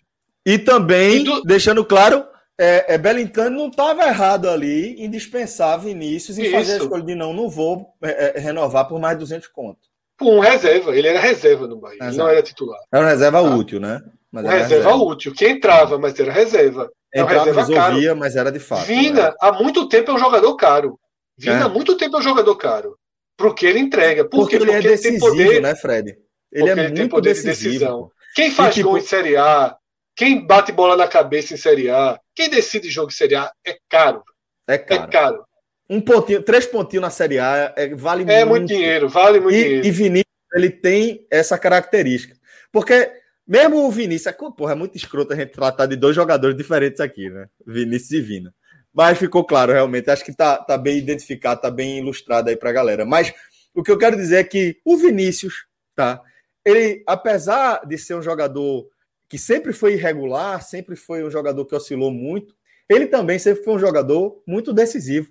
Quando ele oscilava para cima, ele não estava oscilando fazendo o terceiro gol de um 3 a 0 de um 3 a 1 Ele estava fazendo 1 a 0 num golaço de falta, num chute espetacular de fora da área. Desde o Náutico. Desde o Náutico. Como o Fred falou, mas no Náutico ele já tinha esses jogos essas Já pontadas era. aí. Na época era, era um jogador que a proporção era coisa de um jogo espetacular para quatro apagados, três, quatro é. apagados. É. Né? Dificilmente um jogo muito ruim, mas sempre Isso. um jogador meio apagado. Agora, quando aparecia, era fazendo golaço decisivo. E é isso. É por isso, é por isso que eu acho que Giancarlo Náutico, é por isso que eu acho que Giancarlo Náutico cabe na Série A. Eu acho que Giancarlo Náutico, Sim, ele seria um pouco isso. Tem esse perfil. Ele, ele, ele daria umas sumidas, mas o que ele faz na B de definir jogo, ele também definiria na A. É muito diferente você pensar jogadores que dão muito bem na B e na A. Eu acho que Giancarlo tem esse perfil. Bola parada, né, Fred? É uma característica que faz com é... que você puxe, né? Isso, isso é um dos pontos, né? Isso é um dos pontos no mínimo, no mínimo é. ele, ele, se credenciou para ser testado. muita gente, é, muita gente pergunta, Felipe Bachola, né? Que foi tanto tempo do Ceará, saiu agora Traria para a Série A? Não traria. Não tem poder de decisão para a Série A.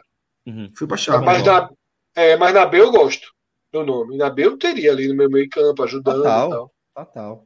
Ó, é, tem outro aspecto aqui que eu quero trazer. A gente já passou pela situação de Lisca, mas é, tentando fazer um link com o Ceará. É, Cássio, Lucas, o próprio Fred também é, acabaram complementando essa análise, concluindo que Lisca e o Ceará não é um caminho tão curto quanto o que eu apresentei aqui como possível de acontecer, né? É, a reação da, da, da, nossa audiência aqui ao vivo no chat também deixa isso claro.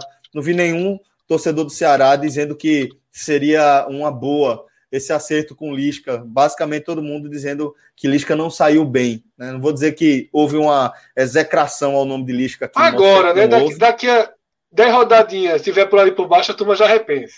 Foi o que você falou do retrato, Fred, e aí eu concordo. É. O momento de Voivoda é muito bom. A gente vai analisar o retrato. O retrato para o momento será esse que a gente pode analisar e aí influencia bastante. Mas se a gente for analisar a saída de Lisca para além do Ceará, você mesmo trouxe, Fred, é, como uma saída que dá uma mexida no mercado. Eu, ontem, ou foi hoje, não lembro mais, foi hoje, eu trouxe que Lisca, com a campanha do América, por mais que tenha saído desgastado, não, não tinha saído, né? se tivesse tudo bem, não estava saindo do América, mas a campanha do América foi temporada passada, foi uma grande campanha, espetacular campanha do América, com muitos méritos de Lisca. Eu considero, Celso, a minha opinião, considero que Lisca subiu de patamar. Eu enxergo Lisca como um treinador não apenas de soluções emergenciais, como já foi tratado aqui, que eu considero, continuo achando uma ótima opção. Também entendo que Lisca é, segue mantendo um problema que a gente enxerga desde o começo da carreira dele, que a gente acompanha. Um treinador que entrega uma, quase uma certeza a curto prazo, mas que essa, essa performance ela vai se dissolvendo com o passar do tempo. É um treinador que começa a complicar muito em longo prazo. Ainda assim, feito todas essas ponderações, eu considero, Fred, que é uma demissão, que é uma disponibilidade de mercado, que faz com que dirigentes de algumas equipes do patamar do esporte, por exemplo, que eles olhem assim e façam uma análise natural de como está o trabalho de seu técnico do momento. Qual a, a, a leitura que você faz dessa disponibilidade de Lisca para o mercado, no mercado de treinadores como um todo aqui do futebol brasileiro, Fred? Celso, essa saída de Lisca, ela deve ser entendida no contexto da Série A em dois, por, dois, por dois caminhos. Primeiro, é o primeiro objetivo concluído, digamos assim, tá? Audioguia, se você voltar, videoguia. Sempre que a gente falava ali do drama do esporte, pela permanência, dos principais adversários, a gente cita o esporte porque foi o clube do Nordeste que a gente colocou com maior risco de queda. Mas se você citar todos os times que pensam na permanência prioritariamente, esse ano a gente entrou numa Série A com três clubes muito abaixo, né? Chapecoense, Juventude e Cuiabá. A gente tinha outros potenciais. O Fortaleza vinha muito mal antes de Voivoda. O Atlético Goianiense né, vinha oscilando muito. Teve Jorginho, o treinador, trazia Barroca. E o América, tá, Celso? O América, eu tinha um receio de que com Lisca o América conseguisse fazer uma Série A muito equilibrada. O América fez um 2020, uma temporada de 2020, que se estendeu agora em 2021, espetacular. Ele não foi campeão da Série B, mas era melhor que a Chapecoense campeão da Série B. Era o melhor time da Série B. Foi semifinalista da Copa do Brasil. E nessa temporada, vendeu muito caro o título mineiro. Empatou dois jogos com o Atlético Mineiro. Tá? E é, eu tinha preocupação que Lisca transformasse o América num time ruiento, num time pontuador, num time difícil de ganhar. E, fundamentalmente, Celso, uma grande vantagem em relação aos outros que eu citei, no qual o esporte se inclui. Um clube estável. Veja, veja, Cuiabá não tem treinador, demitiu, confusão, Chapecoense já demitiu, já trouxe Jair, esporte, tá no caos, treinador ameaçado, quer de, presidente renunciando. Vê como esses clubes são instáveis. O América é muito instável e Lisca dá uma estabilidade de desempenho para o América. E aí eu vinha martelando. O início ruim do América é fundamental. O início ruim do América é fundamental.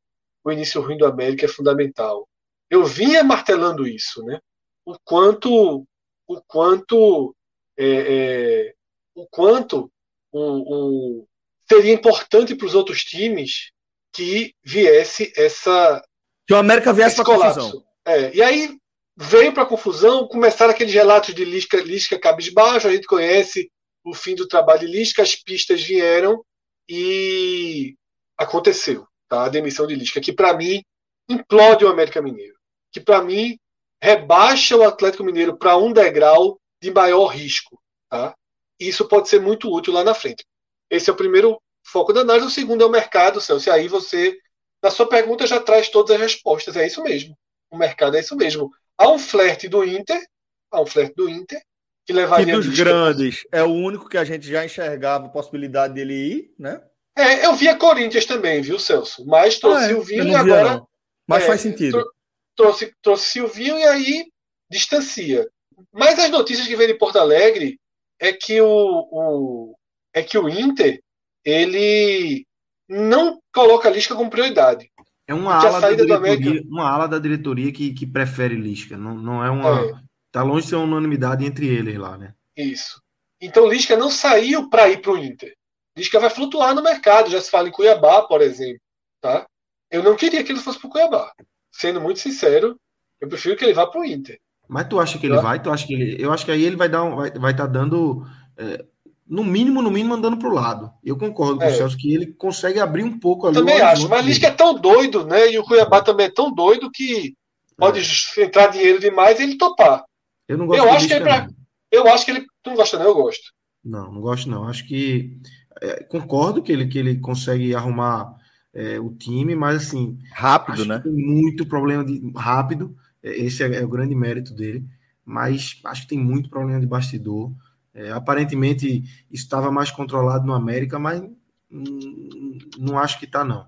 É, as passagens dele aqui no Náutico foram bem pesadas e, e, no América mais uma saída aí um pouco conturbada. Eu não acho que ele, que ele agrega, não. É, até você, lá no começo da, da live, Fred, falou assim, é, em relação, a gente estava falando em relação ao esporte e tal. Acho que Lisca, por exemplo, um momento como esse do esporte de hoje, eu acho que é uma bomba. Eu acho tu que acha? é uma bomba Lisca, eu acho. Eu acho, eu acho. Eu acho que Lisca ele se preocupa com muita picuinha, muita coisinha. É, eu acho que eu não gosto da atuação dele nos bastidores. Concordo que em campo ele é um bom treinador e como o Celso falou, ele dá uma solução rápida para o time, mas eu acho que tem um prazo de validade. É isso, é isso. Acho não, prazo de validade, com certeza. Só que eu acho que a prazo de validade dele atualmente é um pouquinho mais louco. É, eu acho. Tá usando conservantes. É. para esticar o prazo de validade. Eu acho Mas que eu consegue acho... ir até. até... O consegue salvar o rebaixamento, consegue fazer uma série boa até. Também. Mas enfim, Também. não, não Lisca precisa, esporte, Lisca precisa fazer aquela transição, né? Lisca precisa fazer a transição de uma temporada para outra e ter um trabalho consistente. Eu acho que é o próximo passo da que carreira não teve ainda, né? É, também não é uma carreira estática, não é uma carreira que está estacionada nos mesmos não. problemas. Eu vejo um cara evoluindo, um cara que vai é, se, se aperfeiçoando em alguns aspectos, mas assim, Lucas trouxe uma questão que não dá para a gente desconsiderar. Né? Guto que... Ferreira também, viu? Guto Ferreira tem dificuldade no segundo ano dele também. Também, também, também. Perfeito, perfeito, perfeito, Fred. Muito bem lembrado. Geek Pitt assim, destacou aqui... Nós. Não, peraí, cap não. não. Peraí, cá pra nós. Qualquer treinador, pô. É, Fala, não é Guto Ferreira, não. Qualquer treinador do Brasil, qual treinador no segundo ano, assim, pô, não existe esse, não existe esse profissional, na verdade, é assim. Porque quase ninguém chega. Na, tratar não, com Guto Ferreira só, mas, trabalho. Mas, não, é, não, não, Eu sei, eu só estou indo ponto. Porque assim, ele tem um mérito, eu vejo pelo outro lado. Eu, eu vou ser o Fire agora. Ele tem o mérito de chegar do segundo ano. Quantos treinadores chegam certo. no segundo ano? Então, para ele ter mas problema no segundo ano, ele precisa chegar, coisa que quase nenhum consegue. Quase nenhum consegue. Mas o que eu ele quero... chegou agora, pela primeira vez, eu acho. Né? É, não, ele chegou no esporte, chegou no Bahia e foi demitido ah, no não, começo. Muito, né? Eu achei que estavam falando de lixo. Muito, lixo muito, é a primeira vez é. que ele chega.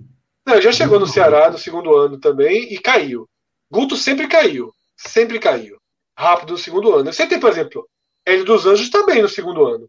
Eu sei que uhum. na segunda temporada, não completou ainda. Não tô falando É isso que eu tô falando. É o segundo ano, segunda temporada é meio confuso. É não, segunda temporada. segunda temporada. Mas é a segunda temporada. É a segunda parte do trabalho. Isso. É, entrou para quê? Entrou para salvar. Alcançar o objetivo, salvou. Aí renova. Salvou, e agora? É, renova, isso, e agora? Isso, não. Isso. Pô, construiu bem, foi campeão pernambucano.